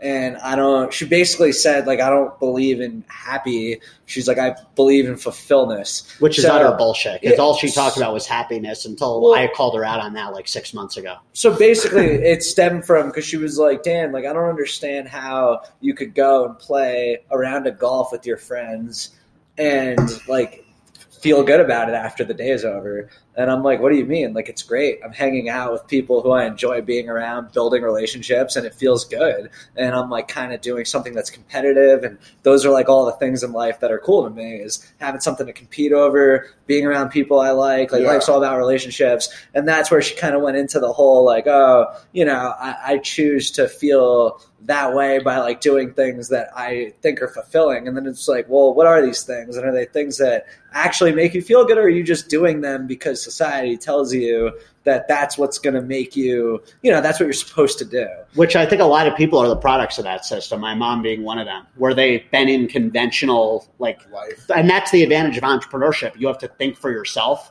a lot of the time, and sometimes when you're in that regimented cycle that we grew up with in the education system, that assembly line, the bell, the bell, the bell. It's that oh, society tells me I should be doing this this week, For and sure. it'll give me fulfillment. That's mom. Yeah. Yeah. Yeah, no, dude, it's it's uh, Gina and I have been t- on this concept of labels late, lately. Like, like one guys a label? no, like just any label, right? Like, um, like when did when did being gay become bad? When did it become Hmm. bad or 'Cause it's a weird good? label. No, either one. When It's did an it, interesting when, question. when did it become socially awkward at some? Because it was at some point. There I guess be when it very big in became known, like as a thing. When did, when was it known? I don't know. Alexander used to hook up with dudes, and he was the greatest alpha male on the planet. And he hooked Social up with dudes media? all the time. No, way I before think it was. social I think it was when the Christian Church, early on, labeled it as bad. Oh, like we were talking about the sexist taboo thing yeah. the other night. Yeah. Yeah. no, like sex is still such a weird Like- taboo in this country, which is weird to me. Those like the relationships you were talking about, where people Yeah, open marriages. relationships. Yeah. like what? Like why is that weird? Why is why is it so? Like to your point of like happiness and and the way we think, Uh, winning is this weird label. Now, gr- granted, you can have a foot race and go, "Hey, I beat you." Uh-huh. That's what I was getting to earlier of like progression. Like, is there a difference between progressing in life and understanding progression versus like I have to win every single second? well, that's not progressing right there with that train of thought. I think the What's progressing, progressing? the latter part of that, I think progressing is you being able to distinguish a time and a place for having to win there and not. Where Well, how do you gauge it? Because that's where some of my I think it's my worst mental tendencies come from is when I'm like, I'm not absolutely smashing every single second of my fucking day. It's like yeah. that's where the psychosis for me is. Mhm. Yeah. Who cares if you're like? I think it's a velocity versus speed thing where Who cares if the business is down? Yeah, should you correct it? Should you, or should yeah, should you let yourself go completely and be a, a, a you know, the worst person? No, but like, why do we suffer so hard in the valley? Especially when the whole like that legacy concept that some people are always caught up in. It's like who gives a shit really about that? That's something i've never grasped where someone wants to leave a legacy behind. It's like you have no clue what the hell's going on anymore. Like some why is kids it can be drug addicts? yeah like I, i've never understand when someone tells me they, they want to build a legacy it's like no you don't man. Like i Again, find that to be bullshit. label. What does that mean? exactly. I've never understood that. It's like what is a legacy? Like what's the what does that amount to Yeah, so i, I think that's that pressure that's not real I think it Yeah. stems from really just having like a deep care about what other people think about you, which is what most people suffer from. That's constantly wondering like, what is so and so who you don't really even give a shit about, but like whatever for whatever reason you do. There's always those few people you could think about in your life where like deep down, whether you want to admit it or not, Oh, you're right. you think about like what are these people, what are they thinking right now, and like if you could really say, you know what, fuck those people, which is tough, then like whatever, but you can't, and that's where it all stems from. Is like you're trying to always impress a few people. See, I have to admit, I do not, I do not give a fuck about what anyone thinks of me ever. Yes, That's what. do. No, I really don't. Yes, no, I find and, that hard to believe. I- You I make don't. comments that suggest otherwise. All no, the time. Man, I don't. What I- my biggest fear is are you not. I'm because I'm beyond agitated. No, man. To be honest with you, Why are you agitated? though? because what I'm getting at is I wake up and when I'm not doing what I should be doing, it's where I'm beyond frustrated. Where I feel like looking back at our business, even I almost feel as though like when you look back, oh, would you have? When people are like, would you have gone a different road if you had this choice? And I'd be like, yeah, you know, I would have. And I, I think that's where I get annoyed at myself when I think, you know what, if I had to do this all over again, I would have probably gone the broadcaster route. but that's definitely like, Like- that's going to eat you alive if you don't. Well, no, that's why. That's part of why I'm moving. I'm going to. Yeah, like, but you also like that's almost like a separate thing you got to deal with. Where if you look at the last 14 years of your life as, oh, I should have done. well, no, it's something not that I should have done. It's now going forward. I'm done sacrificing for the collective. What I, it's basically an analogy, and I I don't want to sound like an asshole or arrogant here, but I'm just saying this.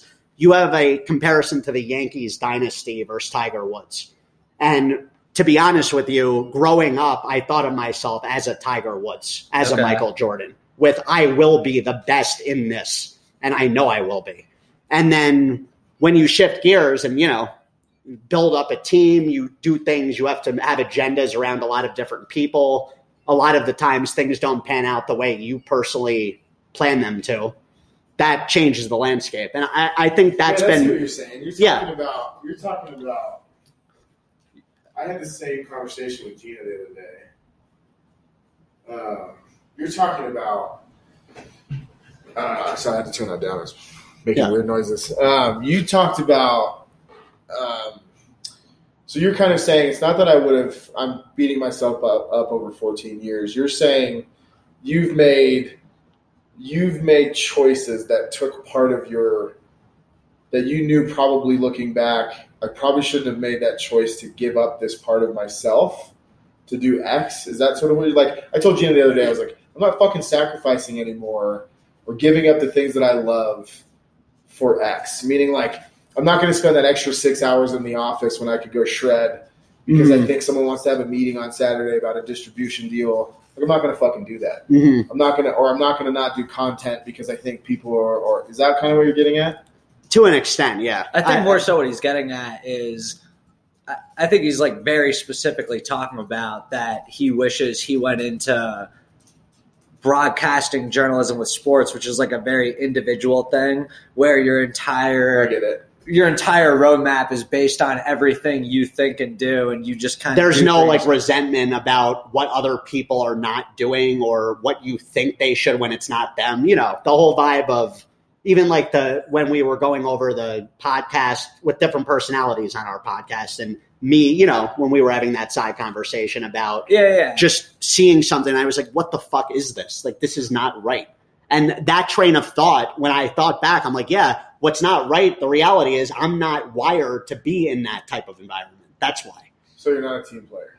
It- no, I've been a team player. I think I think I forced it though. I, I think I am I'm I I am a team player, but not really. I don't want to be. You're saying, Like- I mean, you basically just said that you've chosen to be a team player, but had you gone back and done it over again, I wouldn't have been. You wouldn't have been. Yeah, exactly. yeah. I, I think my biggest strength is actually not being that, and it's kind of you know I don't look at it You're as touching on something too that I think star players have a tough time with, which is like, if I'm being honest, I should be the star producer. I'm, I'm, you know, there's not a lot of people better than me at creating volume or opportunity, right? uh huh I'm not the best coach, and it's a, it's a, that's why I'm reading the Trillion Dollar Coach because I'm trying to learn how to get the most out of other people instead of just myself. uh huh Um, you and I have very similar personalities where it's like if someone doesn't know what to do and they're not doing it at your fucking level, and you're like, and then you hate them. You're like, fuck Yeah. you, fuck. Like, why Yeah. aren't you fucking grinding like me? Why don't you think like me? Why Mhm. don't you fucking eat like me? You're a fucking douchebag. You're dead on. No, that's no, you're on. You're spot on. That you Yeah. spiral out of control instead of, you know, you know, instead of, and that's just some some people have that skill set and some people don't. I think some people develop that skill set better than others, uh, or you even kind of grew up with that fucking skill set. Um, but it's hard to learn. It, it is hard to learn to be a true collaborator, right? Like a like a true team person. It really is tough, especially if yeah, you you think like you know an alpha who's I'm gonna go crush this on my own and I don't need anybody and Yeah. um, And I mean, uh, hold on, just you just touched on it. Training people is fucking hard. oh, Brutal. it's brutal. It's so hard. I mean, not even just training, but then like managing and dealing with just that whole end of it. The repetition It's- is what kills me with that. Is when you have to keep reiterating things where you feel like you're on a tilt a whirl. And I, don't get me wrong, management is not my strength at all. I've worked hard on trying to be good at it, and even then, It's I'm like why your high school football coaches Yeah. like, "What the fuck do I have to say to you to get you to block? Just just block like this." yeah, yeah, That's why football players run drills a thousand times. uh huh. just yeah. Like when we used to teach sales guys, it was oh, we would sit in a room and go, "Dan, sell me this mic. Sell it to me." I remember Chris did this with me. Yeah. yeah. And then I'd be like, and then I'd be like, "No, I got to talk Remember, to my wife. I did wife." the whole money thing. I could actually probably sell you this mic. I think. Yeah, I got to Yeah. talk to my wife, and then and then we would role play, and we would do it every day, every single day, hmm and it got annoying. But you get so good at. But you're right. When you're building an organization, it's really hard to graft people in because you have so many other projects you're working on, and then guys like us are also. Dan may not be. I think you might be. It's hard to let go of certain tasks because you're like, you're not going to do it as well as I am. No, I might as well just do it. for sure. Yeah. Oh, And I'm also, terrible like, when that. you I have- hate you already. I'm terrible with that. I always feel that way, where I'm just like, You just want to do everything. I want to do it all. Yeah, yeah. even like little Before things Anthony that are like on, eight dollar an hour type things. Anthony was the first person that like allowed me to ever stop doing things, but then like it almost got out of control. Where I was like, yeah, you do everything, and then I like took a lot. Then like we found the happy medium. But the thing is, when you have like a mindset of just wanting to be an entrepreneur, you're not thinking about managing. You're thinking about just training. figuring it out. You're just thinking about what's next. You're always thinking Yeah. about what's next, what's shiny around the corner. It's even like entrepreneurs are tough. To, it's tough to even stay on task. Where like you start with something and it's like, oh, this is cool, but like, oh, there's something new that's right around the corner. I want to see what that is. And You're like, ever curious. It's like entrepreneurs are always wanting to learn. I think that's part of it, where you're just fascinated by something, and it's like, oh, like when we're always talking about what angle to take with a podcast or an ebook, and Yeah. then we go off into another rabbit hole that's its own business. yeah, so, exactly. That's a blessing and a curse, right? Yeah. but it makes it Like- impossible to like manage people because when you really think about what you're thinking about, you're thinking about what you're thinking about. You're not like, oh, is is Jen like? Does she have what she needs? Has she like heard from me lately? Have we kind of like dove into Mhm. what she's doing? Right, right. You know, that just goes out the window, and it's like, oh, like she's probably like me, so she's probably like just pumped to not be bothered and doing her own thing. When in reality, people really want bosses. They want direction. like in a big, big. And we're seeing that even with this new, we're starting to roll out content packages to start Even selling. people you It's the same thing. the older I get it, the more I realize, man, like when I was a little kid, I used to remember going into school and all I cared about was like, is my teacher nice? And when I think back, like the teachers I think about are not the ones that were necessarily nice or the ones that had an impact, but it was always about like, eh, oh, am I being nice? Or are the employees going to like me? Am I going to be a cool boss? When it's like, they don't even want that. Like when you go and work for someone, you know, like you're working for someone. You want someone who's going to be like a boss and tell you what to yeah, do. yeah. Where then you have those moments where they're like, "Oh, you did that well," and they're like, "Oh man, that's awesome! Like, Yeah. I want to hear that again and Mhm. again." And Wow, yeah, I think that's part of our culture. You nail, you nail something that I even dealt with for a long time. Like, I think I've gotten past it now. Um, I think when you manage people long enough, you just develop a callus, and you're like, you start to learn that. You're like, I don't care anymore how you feel. We have a job to execute, for right? sure. Um, I think that's part of the culture we live in too. Is this like Zappos, you know, the- Delivering happiness. No, Yeah. Well, no, like as a company, but like then you hear these like then then entrepreneurs see Googleplex and they're like, but that's you know they're a you know a hundred billion dollar market cap company with management experts who are you know what I'm, what I'm saying Mhm. is like you look at like these cool work environments you're like oh I want to just create a cool working environment. It's like no cool working environment ever got anything major done, and when you're seeing those guys at that level, It's past the point. it's past that Yeah. point. It's You funny. know? Anthony always jokes around about that. He's like our CTO guy. He's always like, dude. Like people at Google, if you actually go and use their climbing gym, like you're getting fired. Like all those cool things that on the outside Yeah, look like they're this fun company, like you're not. No, no one's using it. Yeah. That's funny. You're getting fired. Right? Yeah. So what do you guys want to do with this podcast? Like, what's the goal? Well, I think that's what Dan and I were pumped about. We're falling in love with the process, which I think is cool about this. Yeah. We're not in this to make money, and I think Yeah. that's why it's going to work. I think part of our the last few years we've been in this mode of like, oh, we need to make money, we need to make money. The content media packages, sure, it's a revenue builder. We're going to start selling social media management packages, but this is just a way, man, for us to have fun, meet like-minded people, and build more connections. We figure why not use a podcast as a platform, and I love broadcasting. So catering to your passion makes it fun. Yeah, yeah. How are you going to balance it with work? Well, we have a podcast go on once a week. So we film, we do this every Monday night at 7 p.m.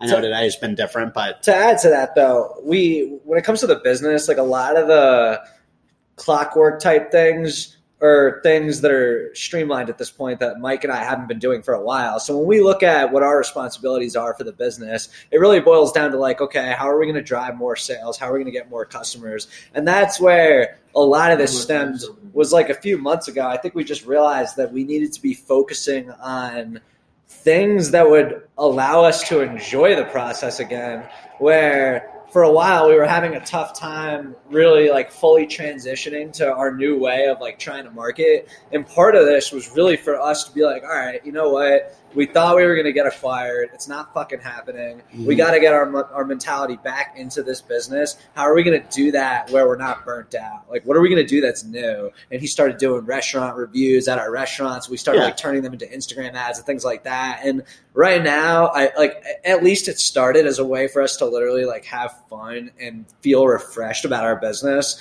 and now i think we're looking at it like this is fucking awesome maybe Yeah, if it could turn into something great you said something cool though that I think if people could figure out, which is hard to figure out, it's like, how do I make the process somewhat not? It doesn't have to be fun, but is it? Can I?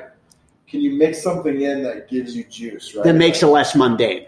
You know, that that's the big thing I think for us I is had we've been last week or two weeks ago. Sorry, on a podcast, he was like, "But don't you love what you do?" And I was like, "No, I don't fucking love Yeah. it. I don't love yelling at all my employees and, and having to be everyone at the dick to everybody. I don't love doing our financials every quarter. I don't love, you know, fighting with distributors. I don't love."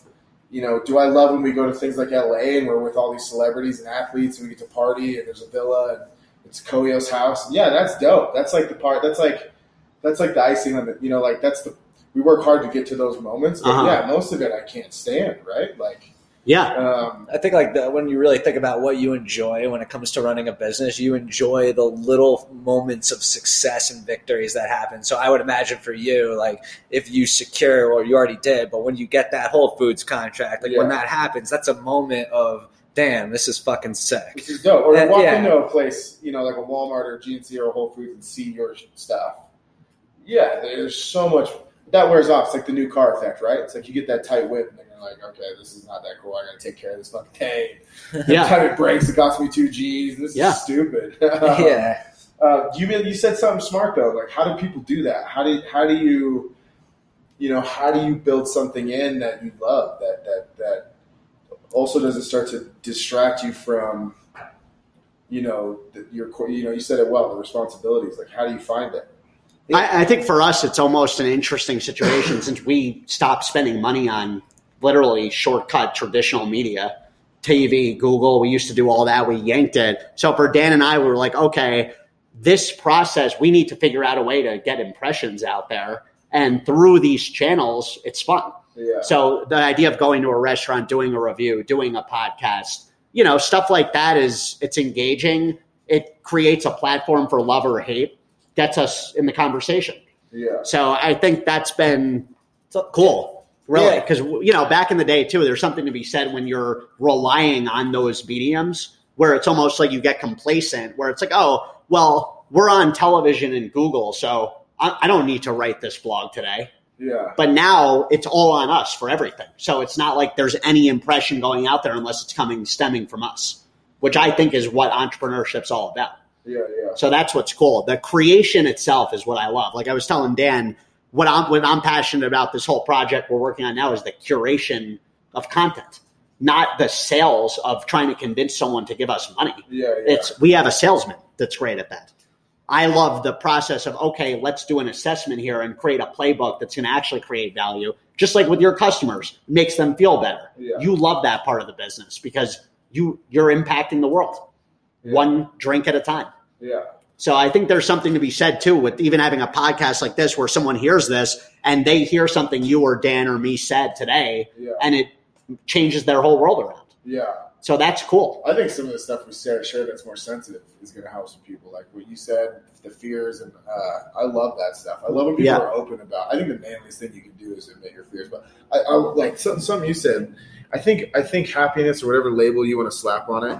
Like one of the things that I found, it was why I'm interested in your point, Dan, and like how to engineer it even for my own self because I get I get obsessive. Like, Mhm. and it's that weird winning thing again. It's like Yeah. like like I have fifty thousand dollars worth of studio equipment. Some sick shit you got. Yeah, and it's like because I started a podcast once, I was like, it has to sound the best, and I would sit and listen to other people's, and I was like, how does he get that? How does he get his voice to sound like that? Mhm. And I would obsess, and then it, be, it overtook my life. So, but to your point, like I think happiness, like I started realizing, or whatever made me feel good. So, like I ride my one wheel to work most mornings because that 15 minutes on my one wheel, it feels like I'm snowboarding. I love it. I'm outside. It makes me smile. Awesome. Um, I could probably do a podcast every Monday at lunch if I Uh-huh. really wanted to. Um, I think I think if anyone hears this who's struggling with like overworking as an entrepreneur, it doesn't have to because I think entrepreneurs think I have to go to Mexico for a month to be happy, or I have to do these like big things. I think it's just the little shit. Like, can you ride your skateboard to work? And if maybe if you drive, can you can you I don't know, can you build little things in in the day that make you love the process? For sure. I think that's the secret, and I think I think it's really different for everybody and hard to find, and you got to experiment a ton. But for me, that's been the happiest part. Like, Uh, yeah, I think you're spot on. You know what I'm That's enlightening. Yeah, and I think with that, I've noticed over the years where you make note of things you just enjoy doing, like working out. Like I love drinking coffee and reading the Wall Street Journal in the morning. yeah, where I make it a routine to meditate, to work out, to do that, where I'm like, oh, well, these are things I enjoy that are easy to implement into a process with the business. right. So I, I think that's a big part of it too, is that balance where Dan with golf, you with the snowboarding, yeah, you know, me with writing, where you just find your outlet and you go into it and you're in that flow state. but what I'm getting at though is like, how do you, even if you can't get to golf, how do you make the day enjoyable?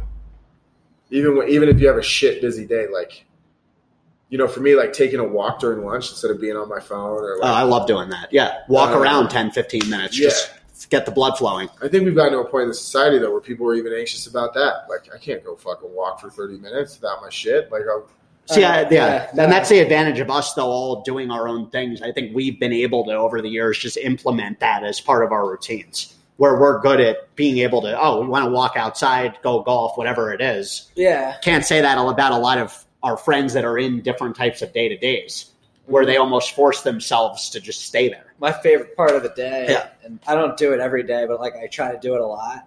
And I'll have to figure this out in Charleston. But Colorado Athletic Club, I live right down the street from it. The whole sauna, hot tub, steam room oh, thing. best. I'll You go there for like there. two hours a night, no phone, and fucking just like it's my time. yeah, And I yeah. love it. It's awesome. That's I'll dope. chill in the hot tub naked with a bunch of dudes. Well, Chris said it best too. Like I remember when we were chilling last time, you're like, dude, do you ever just like spend an hour like in quiet, walking around without music or yeah, yeah. you know, I think that's important. That It's whole tough. hour of the day where you're not having any of these things. Like we grew up without phones. Think about it. Like all of us up until we were like 14, 15, you 20. When you really think about it, there was no internet, phones. It's ridiculous. Yeah, So, peace and quiet. It's wild to think back then. Like the manhunt days. and we were happier. Oh, yeah. Well, it was a much smaller world. We had way less distractions. I And definitely have an issue with like the second I wake up until the second I go to bed, my Oh. TV is fucking on. Oh, TV. and it's like it's just on and yeah it's like it's weird if it's not it'll shut off after four hours Yeah, and like i'm like what the fuck's going on see, that's one thing. Yeah. The first 90 minutes of my day, I'm always just, it's the same clockwork routine with the reading, the workout, no, no anything. yeah i mean Right, I don't have you're the that, phone. you're that disciplined about. Yeah. it? Oh, yeah. Are you to a really? T. Yeah, every morning, dude. Like for years, I've been like that. I shower. I'll get a coffee, read for an hour, go You to never the gym. look like you shower. That's, That's like that, dude. Dude, I shower. I'm like a germ most free. of the time you look like shit. Thanks, I'm gonna be honest. You and me both. That's. I guess that's that battle. You know, being bootstrapped in the trenches. the morning i You shower is Did you fucking hear that plug? Did you hear? He just he brought it full circle. You like that? he said bootstrapped in the trenches. yeah That's that's classic. yeah, dude. This has been dope. We got to get you on regularly, Chris. If you're down, Let's party, man. are you going to come to New York and crash? Like, are we going to get you out there for no, a bit? I've seen your apartment. And Actually, you haven't. when you guys lived in Rhino, a ballpark. Oh, that place was a walked in, shithole. I was like, that was rough "Are you guys hoarders? What's happening? what the fuck's going on?" I should have just worked for UPS. I was expecting you guys to be like, I don't mean this racially, but kind of. I was expecting you because you're both like put together, like in shape. I was like, these Jew kids are going to be so organized and everything's going to be like in its place. uh huh. And I walked in and it looked like a fucking crack den. I was like, oh my god. i like to blame Yeah. corey Even though that was definitely me, not I told Gina about I told Gina about you because she was like, "Would you crash them?" And I was like, "I don't." First of all, I hate sleeping at people's houses. me too i can't do Well, dude, it. I'm talking about getting a like a bigger No, setup. no, no, I know. But then I was like, Mike's kind of a fucking, he's a mess. And Gina goes, he's, it's probably because he's so autistic with like business. If it's not business, you don't give a shit. Yeah, I'm the same way. Like, yeah to a T. I can tell you what our financials, like down to every single category. Um, this sounds douchey, but I have a photographic memory too. So I can see data once and kind of just absorb it. that's Mhm. amazing But I don't know where my fucking keys are ever. I don't I know feel where my shoes are half Yeah. the time. I don't know like Mhm. so probably like you like I, when it comes to like projects i'm so weird about it that like my laundry will pile up and someone will have to be like dude what do you, it looks like you live out of a van Yeah, that dude. That's why I've stopped buying shit Wait, I literally don't take care of it. So I'm like, fuck it. Like, I, I learned that about myself a while ago. So I'm like, all right, this is easy. yeah. That's part of what I'm pumped. I'm getting an apartment a third of the size I have now. Literally dumping ninety percent of my shit, it's a third of the size but three times the cost are No, you no, living no. in manhattan yeah, no, the cost is actually going to be two You already hundred got- bucks less than I'm paying. you already got your spot No, I've found a couple though. They're twenty six hundred a month. I'm paying twenty eight hundred now.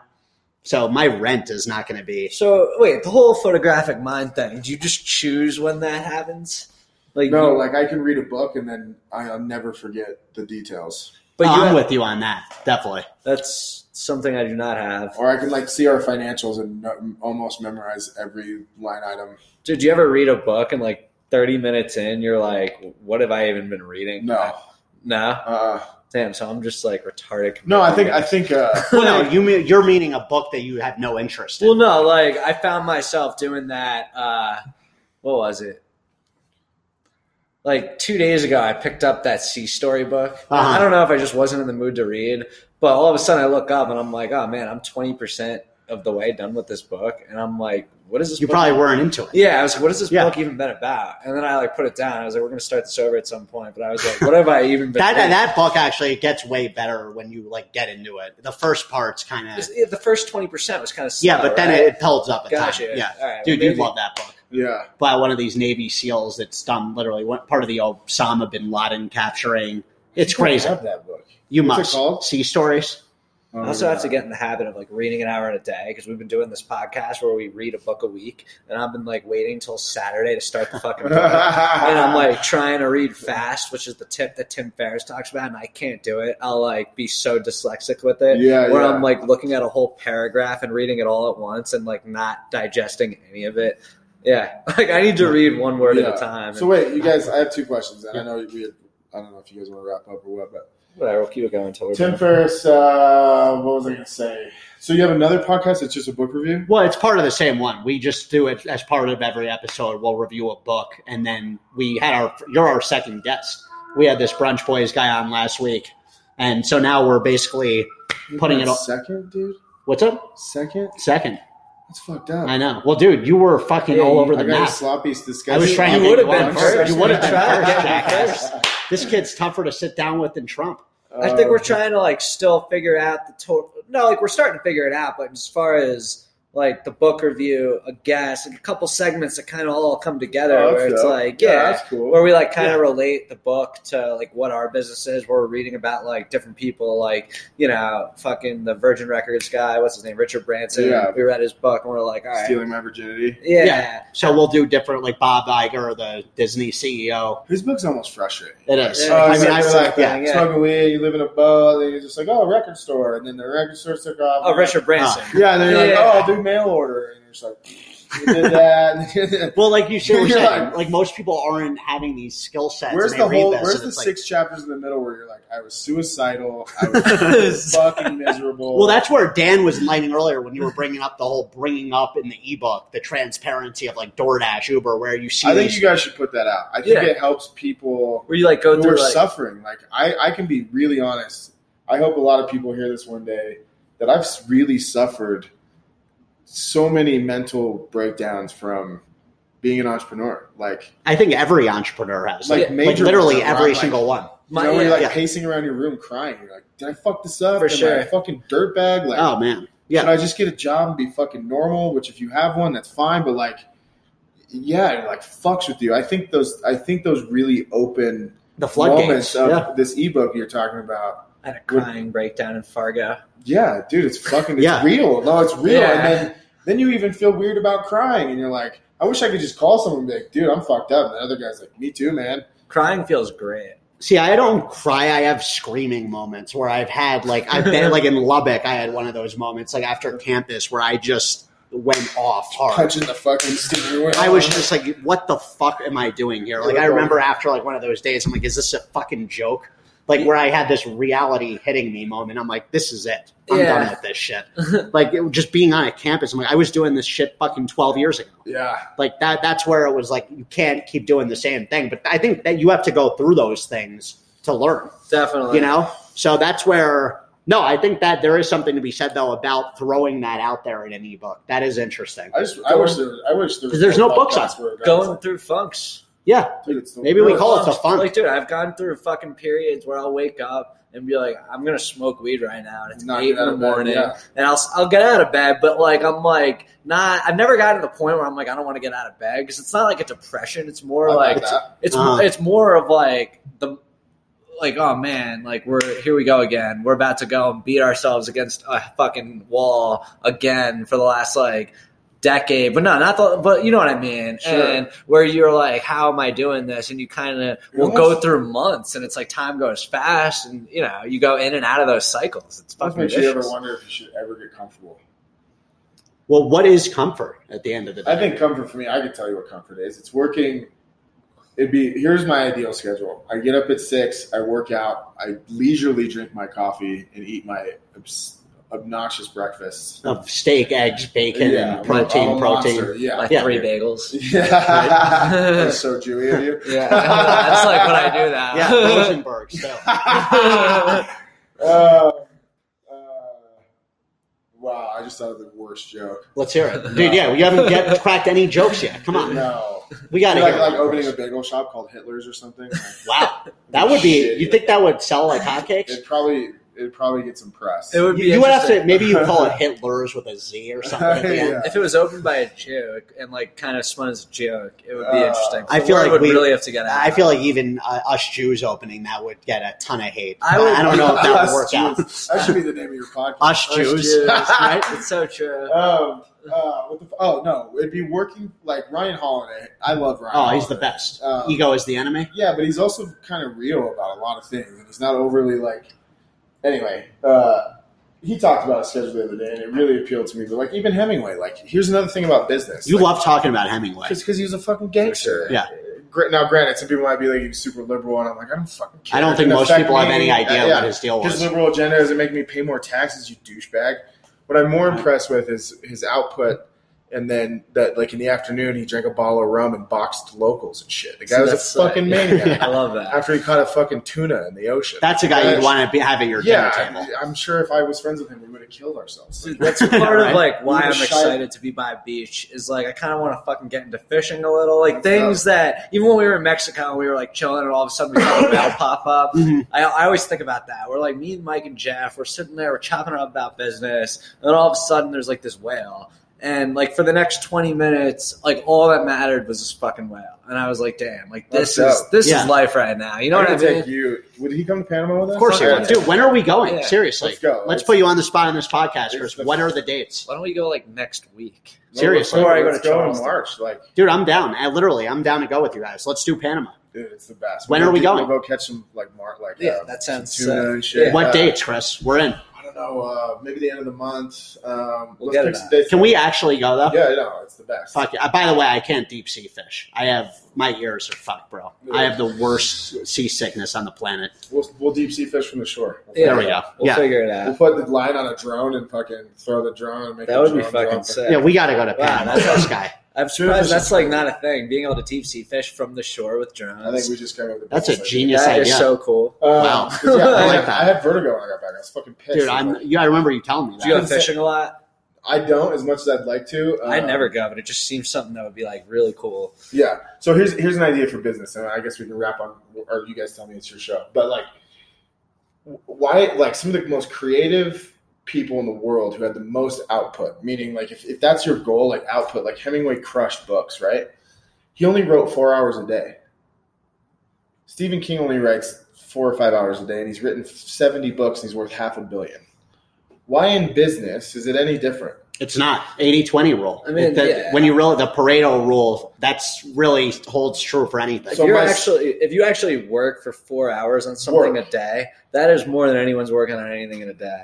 that's, that's- the that's truth. why I. That no, no, no. sucks though because we're Yeah. fucking wasting our. Li- so my ideal schedule: four or five hours hard in the morning after I've already hit the gym, probably trained with Kamosi. I've had my breakfast. You know, from eight to two, I, I work hard, and then in the afternoon, I get to make music or or work on a podcast with my us Jews, and I get to yeah, and I, you know, I think what kills us in the end, like at least for me, where, where business starts to get disgusting, and where Gary, I think, unknowingly did it. I don't think I don't think he probably designed it this way, or maybe he did. I don't know. The dude's pretty fucking sharp. Well, he doesn't tell anyone he takes off weekends for starters. No, that's I- part of his know. problem. It's it's bad. Even though he keeps posting, he's Yeah, not doing shit. He put Yeah. up one post two days ago where he was like, "I'm I'm feeling B minus right now," and it was the Yeah. first time ever. But he then like you notice but- that though with that he was like, but you know, even on your off days, you gotta you Yeah, gotta show like, up. no, it's like, man, dude, you sure, don't. but like, Yeah. but like, that's you're right. Maybe so different conversation, but like I think, and then I think what kills business people, especially entrepreneurs, because you said something. We're almost like artists because you said it, and then you said it in certain ways. Is like entrepreneurs are like, what's the next beautiful thing I can create? That's where we really feel super happy. Oh, yeah. right. The execution starts to suck.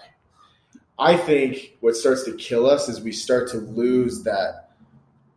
I think we're all meant to be creators, and I think where, where we start to suffer is when we're not in that creative process, and and it's never guarded. It's always like execute, execute, execute, execute, execute. Business management, management, management, management, financials, financials, financials, financials, and you forget to create. So that that schedule to me, then like two to five or two to six, making music, doing a podcast, writing. I would be fucking.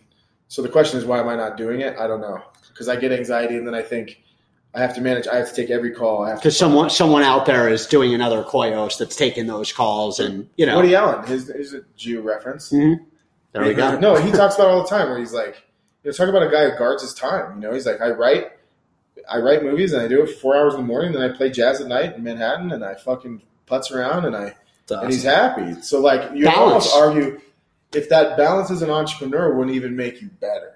Well, that was Like- why I liked that at the beginning. Is, so is crushing it is recovery for LeBron time off, or is it part of his the work? It's part of the work. Of the Why work. isn't recovery for us part of the fucking work? No, for Why isn't it part of the schedule where it's like I fucking write music from two to six every fucking day, and that's my thing, and it's part of the work though. It's not a time off thing. It's what's making me a better player to recover, to, to go to my chiropractor when some other guys are hitting more balls. Maybe the guy who hits more balls than me is going to throw his back out sooner, not has much longer. Yeah, it doesn't have a longer career. Yeah. I think a lot of us are burning the fuck out.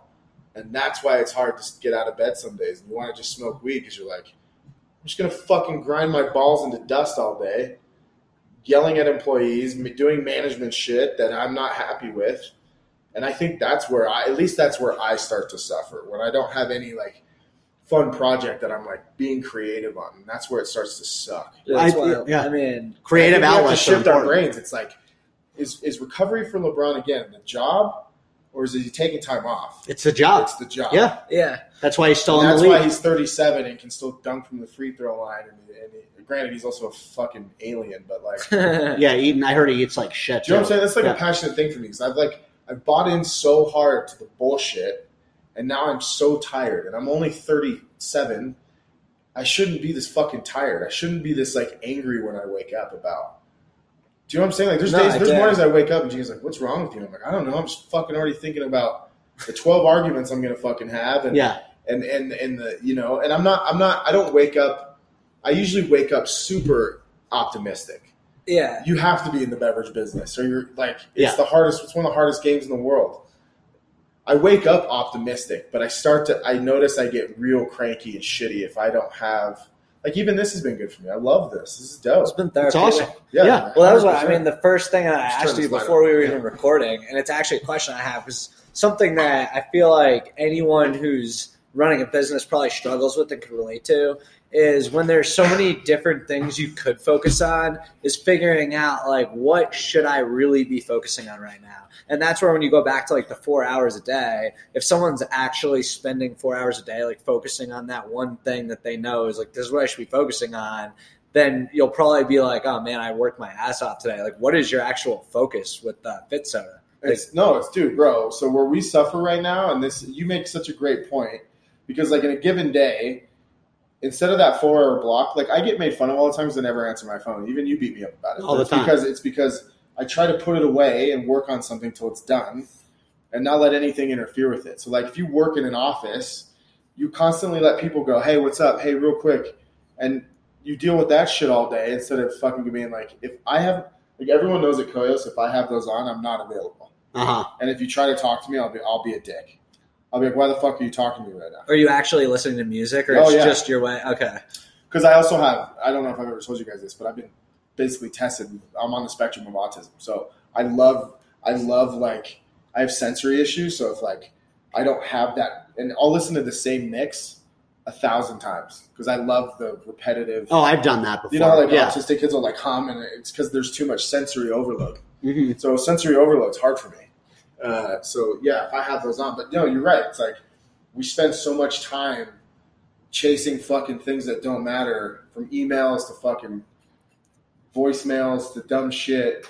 Uh, that yeah, you just it slips away, and then you're yeah, I don't know where I'm going with this. Well, no, the recovery fuck is out. entrepreneurs. It should Yeah. be looked at as athletes. It's some, definitely a cool food for thought. when And uh, I. I also am actually curious, like if you had to Oh, pin what's it the down focus? to, yeah, like what do you, bro. what would you say you Speaking spend, of focus, right? Like when So- you wake up each day, like what's the main goal? Like what are you trying to do? the main so the main goal for us every day is to sell more product. Okay. Um, uh, the, the issue we have as a company right now that anyone who ever hears this, even five years from now, if they go back through the archives, will be because you guys are going to be wildly successful at this and have Fuck a ton yeah. of listeners. Is This will stem it. It's big yeah, time. no, is is we suffer right now at Koios from project overload, and not even projects that are fun. I'm talking essential fucking projects like optimizing social media campaigns, whatever that is, whether Uh-huh. it's paid or not,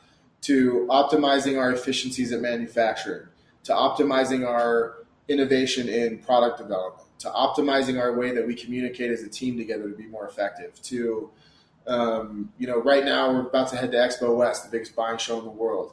So we have a whole event. These events are huge. You know, there'll be ten of us. There'll be we have a you know. So with, at Koios, there's there's so many projects that that end up becoming critical that we're all sort of spread thin, and it and it shows. Like there's a lot of mistakes we've made that have cost us, you know, hundreds of thousands of dollars because we were all in too much of a rush. There was too much going on, right? So our main goal every day is to constantly add distribution and constantly drive revenue. Um, and I think that's obviously obvious for any company. And then all those other things come next, like innovation, efficiency, you, know. Um, and and I think for yeah, again for us, it's been really tough to narrow it down because I think where this could go is like you know you tell most people like you only have one or two things that are going to make you the business rip. Um, It's true. uh, unfortunately, there's a lot of things that feed into those one or two things, right? Mm-hmm. Um, and eliminating that noise is really fucking hard. And I think I think where I sometimes you ever you ever come in the office and look at your computer and your to do list, and you almost get paralyzed by the the amount of shit you have to do. See, I think that's my biggest problem. I don't even make to do lists. I think I need to start. I, I like know what I need to be doing, and I'll just gradually get them done. But I never actually have a boom, boom. Like very, very, very rarely will I do that. Sometimes when I'm at the gym, I'll open the notes on my phone, and as I'm Yeah. thinking about shit, just jot it down. But I, I think that's something that It's empowering. That whole idea of writing down, you hold yourself accountable, and then delete, I'm get so- crossing guys, it out once I'm it's so done. for sure. I'm so obsessed now that like like if you call me during the workday, I have a file for you that lives on my G drive that every conversation we have I record and or type out Mhm. so that I can let it go mentally and reference it whenever I need to because we have so many projects going on and we even use a project management software now that basically manages everybody's task, each project, timelines on the project because we have so many that if you tried to manage it all mentally, you fucking have a nervous breakdown. So Mhm. I'm that psychotic now that every employee, every person, every conversation, every project has notes, has timestamps, has so I can go back and go, no, dude, you told me you're going to deliver our product on this date. I have the conversation notes. I even have it recorded. Do you want me to play it for you? wow. So do your fucking job and send me my shit the way you said you were going to send it on the day you said you were, because we have so much going on. So it forced me to be hyper organized to the point where it's almost it's like creepy, right? Mhm. Like every in, I mean, everything we do is so organized now. But it's you know that was a project that we spent a lot of time on to focus to streamline operations because it got so overwhelming. Because like, like we not we don't just we don't just sell drinks, we make them too. We have two of our own facilities with Where? uh, Longmont and Commerce City. Oh, so you're like making them locally here. Yeah, That's sick. It's amazing. And yeah, the packaging's phenomenal. no, it's dope. But like, And folks, by the way, for anyone listening, Fit Soda, pick it up in GNC, Walmart. Chris is going to be in Whole Foods soon with Koios. It's delicious. I mean, you guys all and girls will absolutely love this. yeah, no. So Dan, that you, you it's it's a great question, and I don't even have the answer, which I hate admitting. But No, I was no, I totally get it. I was kind of expecting. No, I was hoping you'd have like a very like this is what I do every fucking day. I wake up and there's these specific twelve people I'm calling trying to get them to carry my soda, Yeah. and I was gonna be like, damn, like that's what I got to be doing. I got to have like a specific list of people I'm calling each day. I think the tough. fluidity aspect, though, is what makes everyone who they are with entrepreneurs. Is For being sure. able to know you have there are certain things you have to do every day, but a lot of the things are ever changing. So changing. to your point, yeah, no. So I was I was making it broad stroke. Our goal every day is sales. So we every day there's a very specific, you know, yeah, set of calls and people we're pushing on and distributors we're trying to optimize and um, you know, every Tuesday we, we go over GNC and Walmart and where's our efficiencies and where did we lose and how can we win and um, is it as organized as we want? And absolutely not. Um, I think for us, the problem we have, and I think even maybe at Lodell, Mhm. are things like, you know, we're all trying to grow so fast too, right? Instead of just going, hey, we have Walmarts and GNCs, why do I need other retailers? Mhm. Why don't I just go as deep and as hard as I fucking can in these channels? Not, not to the point of like it's destroying us, but why don't I just focus on these two? The less is more mentality, yeah, which we're even seeing in our space. There's rumors now some of these big companies have expanded too much, Yeah. where they're you're going to see them getting out of market. Some already have. And that, You I would know? tell you, we, we made that mistake. Being 100 on the show, we we we overreached. We are we we had we had two, you know, and by overreach I mean we can't manage some of the retail we have because we can't get people there. Does that make sense? We we mm-hmm. did the same thing. We did man. same We thing. launched too many markets without a real actual path of sustaining the growth that we got from being there ourselves. So we just kind of figured we can go launch a market, leave, and whatever we did was just going to maintain. I think we also were a bit biased in the whole thinking there was a road to a buyout with part of that. yeah, we made a lot of that's like that was part of that's the like such making. a lesson that if anyone's listening to this, I hope they make. Same with never fucking never make decisions based on thinking you might get a buyout. It's like the dumbest thing you could ever do, and it's the number one thing everyone says. But when you're actually in a position where you think you might get a buyout, to not start doing things that might not make much sense, except for the fact that it's like, oh, this might seem like a good play for a buyer. It's tough. Oh fuck, buddy! You guys, that's one of the Yeah. hardest fucking things. I think I hope a lot of people hear this. If you're starting a business, Dan and Mike make one of the best points because we do it too. And ours wasn't necessarily buyout, although it is is the main end goal. Ours is also the stock. We've made so many choices based on thinking there's going to be this incredible surge in valuation, or um, yeah, you're attracting a buyer and it ends up breaking shit. You end up breaking shit. Big time. Yeah. Yeah. And, we're still trying to figure out like how much money we're bleeding in certain markets that like shouldn't even be open and how we're gonna go about it. And it's like, you know, once you open up that can of worms, it's Yeah. open. Wow. It's not like you could just like close it and it's like, oh, here we're back to you know, you could, but it's not But- as easy. Yeah, as and that. then you have the perception of other people, your employees. Like, what are these people doing? Don't you guys think Opening, that's the problem, closing, like I that whole love- I what are they love- perception. thinking about? Yeah, it? exactly. yeah, for sure. I love that we're talking about this at the end because it, it's so powerful. Like, so what would you tell a new person? Like, how would you relate it to real estate? Like, if you were or a mortgage broker, perfect way it would be like you never owning property to live in and me saying chris and dan i'm going to buy a complex i'm right off the bat never gotten into real estate no, that's smart. I love that. I mean, if you're trying to like, if you're a mortgage broker trying to get business from realtors, or like you're, how would you relate it to someone else in a field? It's like I feel like people gloss over this in podcasts because I'm always like, well, what? It doesn't relate. I don't. I'm not going to sell drinks. Mm-hmm. So like what I'm getting at is like if you're a mortgage broker, find four of the best realtors you want to work with, and focus on them until it's so good that you can move on to another channel. yeah. Does that make sense? yeah the problem we all have in business is it's always like more, more, more, more, more, more, more. I need more realtors, realtors, realtors, more input, more input, more input. You're probably living above your means. You're probably stretched out financially. So it becomes this constant rush. And I don't think you're creating real value. You're just kind of which yeah you're spot on like our early days of success with boulder and bloomington Yeah, you want We to were- constantly add more, and Yeah. you you start to actually you become delusional as to what it took to actually make that work, and That's you're like, oh, this is Delusional. That- that's the big part of it Yeah. too you guys yeah had, talk about that. Like you got Indiana, you had Bloomington and Boulder that you lived in. Like you, you, you owned those. we went to the schools like as students so it was like that we were So part of the culture the delusion was like, oh, we'll just go fucking Uh, replicate that in Lubbock. Or I think in whatever. a rear too, when you look back, it's harder to like think back of all the stuff that happened to get to that point true. where you're like, oh, you saw success early, and then it's like, oh, yeah, this is easy to replicate. When you don't actually think about what even went into getting that to that point back then. And it comes Yeah. from like fear. Oh and, yeah, like, how much you really, really did. Yeah, like back in the day, what we each did to get those like sites. the there. amount of events that you don't Oh, even think it's about. Where ridiculous. it's like you lived and breathed this shit for six years, not like two months. It Right. was yeah, no. You know, I read or not uh, heard or read one of those dudes had some quote.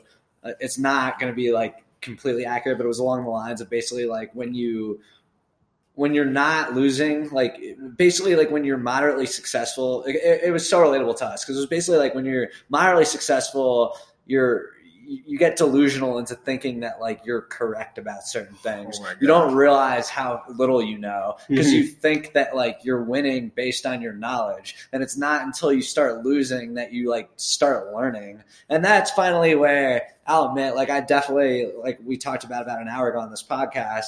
I went through a period where I was definitely like depressed, bummed out, stressed over the notion that like other people that we were like kind of connected with sold and we didn't. And then it slowly turned into a all right, well this is like forcing us to learn new things. And whether or not I'll ever as as much money as those other people, I don't know. Well, no, you you will have way more, and I'll tell you why. And I'm not even saying this is like a vendetta off these people. They're these same. Would be. I would- Well, no, when I get and I'm I see where Dan's going with that, but though even those same people are now waiting on us to see what's next. So I think there's something to be said for actual natural creators where someone's like, "Oh, I'm on the sidelines with a lot of money. What are you guys doing next?"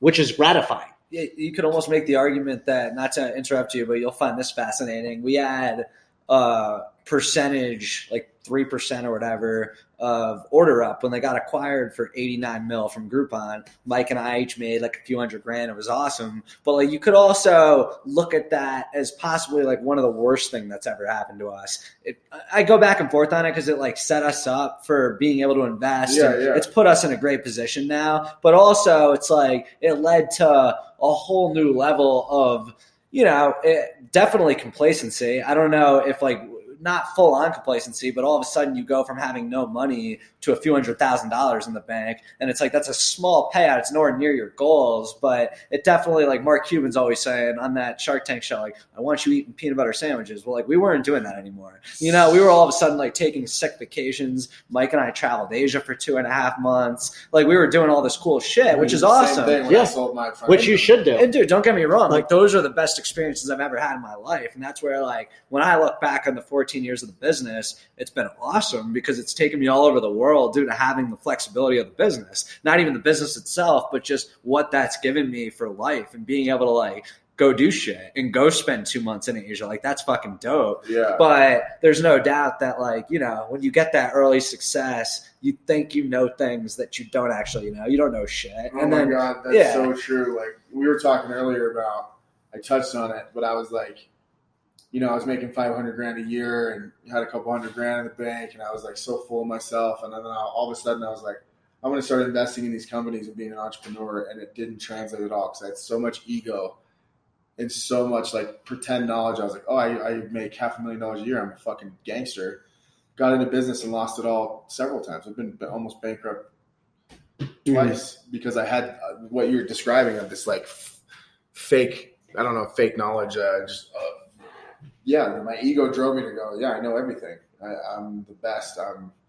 Uh, and some of those lessons are the best lessons I've ever. Learned. It's learned. like the racking up W's early and not getting that L, and then it smacks you in the face. It's like Yeah. that undefeated team that needs to lose exactly. or they're screwed. and then it's all about like how you actually re- react to that loss. It's like, do you look at it and kind of take that moment to like realize like I'm losing right now because I need to learn more and like this is a direct, you know, this is no one else's fault but our own. We Yeah. didn't do enough to, you know, this, this, and this. Or are you gonna like put that whole blame finger pointing game where it's like, oh, it's not my fault, like blah blah blah, blah. And that's I You know, just you know, unfortunately, even if some young entrepreneur hears this, he's still going to make those mistakes. oh big time. Like, Which that he is- has to, though. You know, I think that's Yeah, part of it. You yeah. can't have those peaks without valleys at all. Like everyone It'd goes be through so these. cool if we lived in a world where you heard information and you were like, okay, and then, Yeah. and then you just did that. Actually right? like we'd all be so successful and Yeah, so happy, and all have abs, and we'd all like. yeah. Us be humans are just terrible with retention. It seems like we just for some reason will hear things and be like, "Oh yeah, There's also something to be said though for like hearing things doesn't really mean shit unless you're like the one to experience it, and Yeah. that's like something. classroom banter." It's like, Dude, yeah, you got to yeah. go do it. You made a good point. It'd be like AI. It'd be like, "Hey, China was dope. Let me describe it to you." And you're like, oh, "Okay, I don't ever need to fucking go there." And That was dude, dope. even, like, tell me again. I want Yeah. to go again. Yeah, Yeah. Right? And to take this in Spot a on. completely different direction, like I've kind of realized this over the last month, but throughout my whole life, you know, you have so many people that are like, oh, never have kids, never get married. And it's like, okay, yeah, that probably does suck. But, but what would maybe suck more is like not knowing if that ever sucked. Not being one of those guys to be like, hey, don't do this. Like living through it is important. And not living through it and being a guy who's like, oh, I didn't do it because I heard it sucked. It's like, is that really the way to go here? I think that goes back to Chris's point though of like knowing who you are. Like, what is it that you want to do? It's Yeah. clear you want to have a You family. know, but you know, well, like, no, no, no, I, I no, I'm just saying though, that's like that different train of thought though. It's like I personally am not wired for a picket fence. I don't like kids. Well, I'm Like, going I'm- into straight up. Like I just don't want have children. kids. Well, no, I'm, I'm, just like I'm, I'm taking Chris, you a, love I'm taking that. a gamble where I'm like going to Charleston to basically like move in with my girlfriend, and that either is going to blow up in flames, in which case I'll like maybe be moving back, or it'll turn into a whole thing. Who knows? Yeah. You know. Well, and what what I kind of came to the realization of is I'll probably ultimately have regret if I never at least try Try it. it, Like maybe if I try and it fucking sucks, I'll at least be like, you know what? Oh well, instead I, of what I tried if. this. Not Yeah. like I can't have what ifs in my life. And that's where, like with me financially, I'm definitely like a conservative little fuck. Where you know, there's things that like seem exciting where I will end up probably not doing, and I'm trying to like get myself out of that. Like for example, we were in Mexico, and I'm like, damn, like I want to fucking buy a lot near a beach, get some eco cabana teepee set up. People can come stay there, whatever, thirty bucks a night. I'll have like six of them. I'll fucking be chilling down there half the year. It'll be sick. And it's I love that. yeah, and I still love it, and like I should fucking do it because it would be awesome. But for whatever reason, it's like, yeah, you know, you're probably gonna end up just losing like three hundred grand. But who fucking cares? It'd be sick, you know. you'd look back, you're not gonna be like, oh, you know what I mean, though. Uh, yeah. yeah, I guess we could wrap it on that. Yeah, guys, this has been great. Chris, thanks for coming on, bro. Yeah, man. Thanks for having me, guys. Hell yeah. That was cool. Bootstrapped in the trenches, making moves, going all out. Every day handle business. You know that the hustle don't stop. Got my team, let's get it. Reviewing books and talk stocks. Steady keep it moving. So you gon' wanna tune in. Get Lodell, it's an app. Get local food on demand. Delivery right to your home. Everything in the palm of your hand. Took hard work and dedication. Come through, join the conversation. This is history up in the making. We just wanna be an inspiration. Hey, let's go.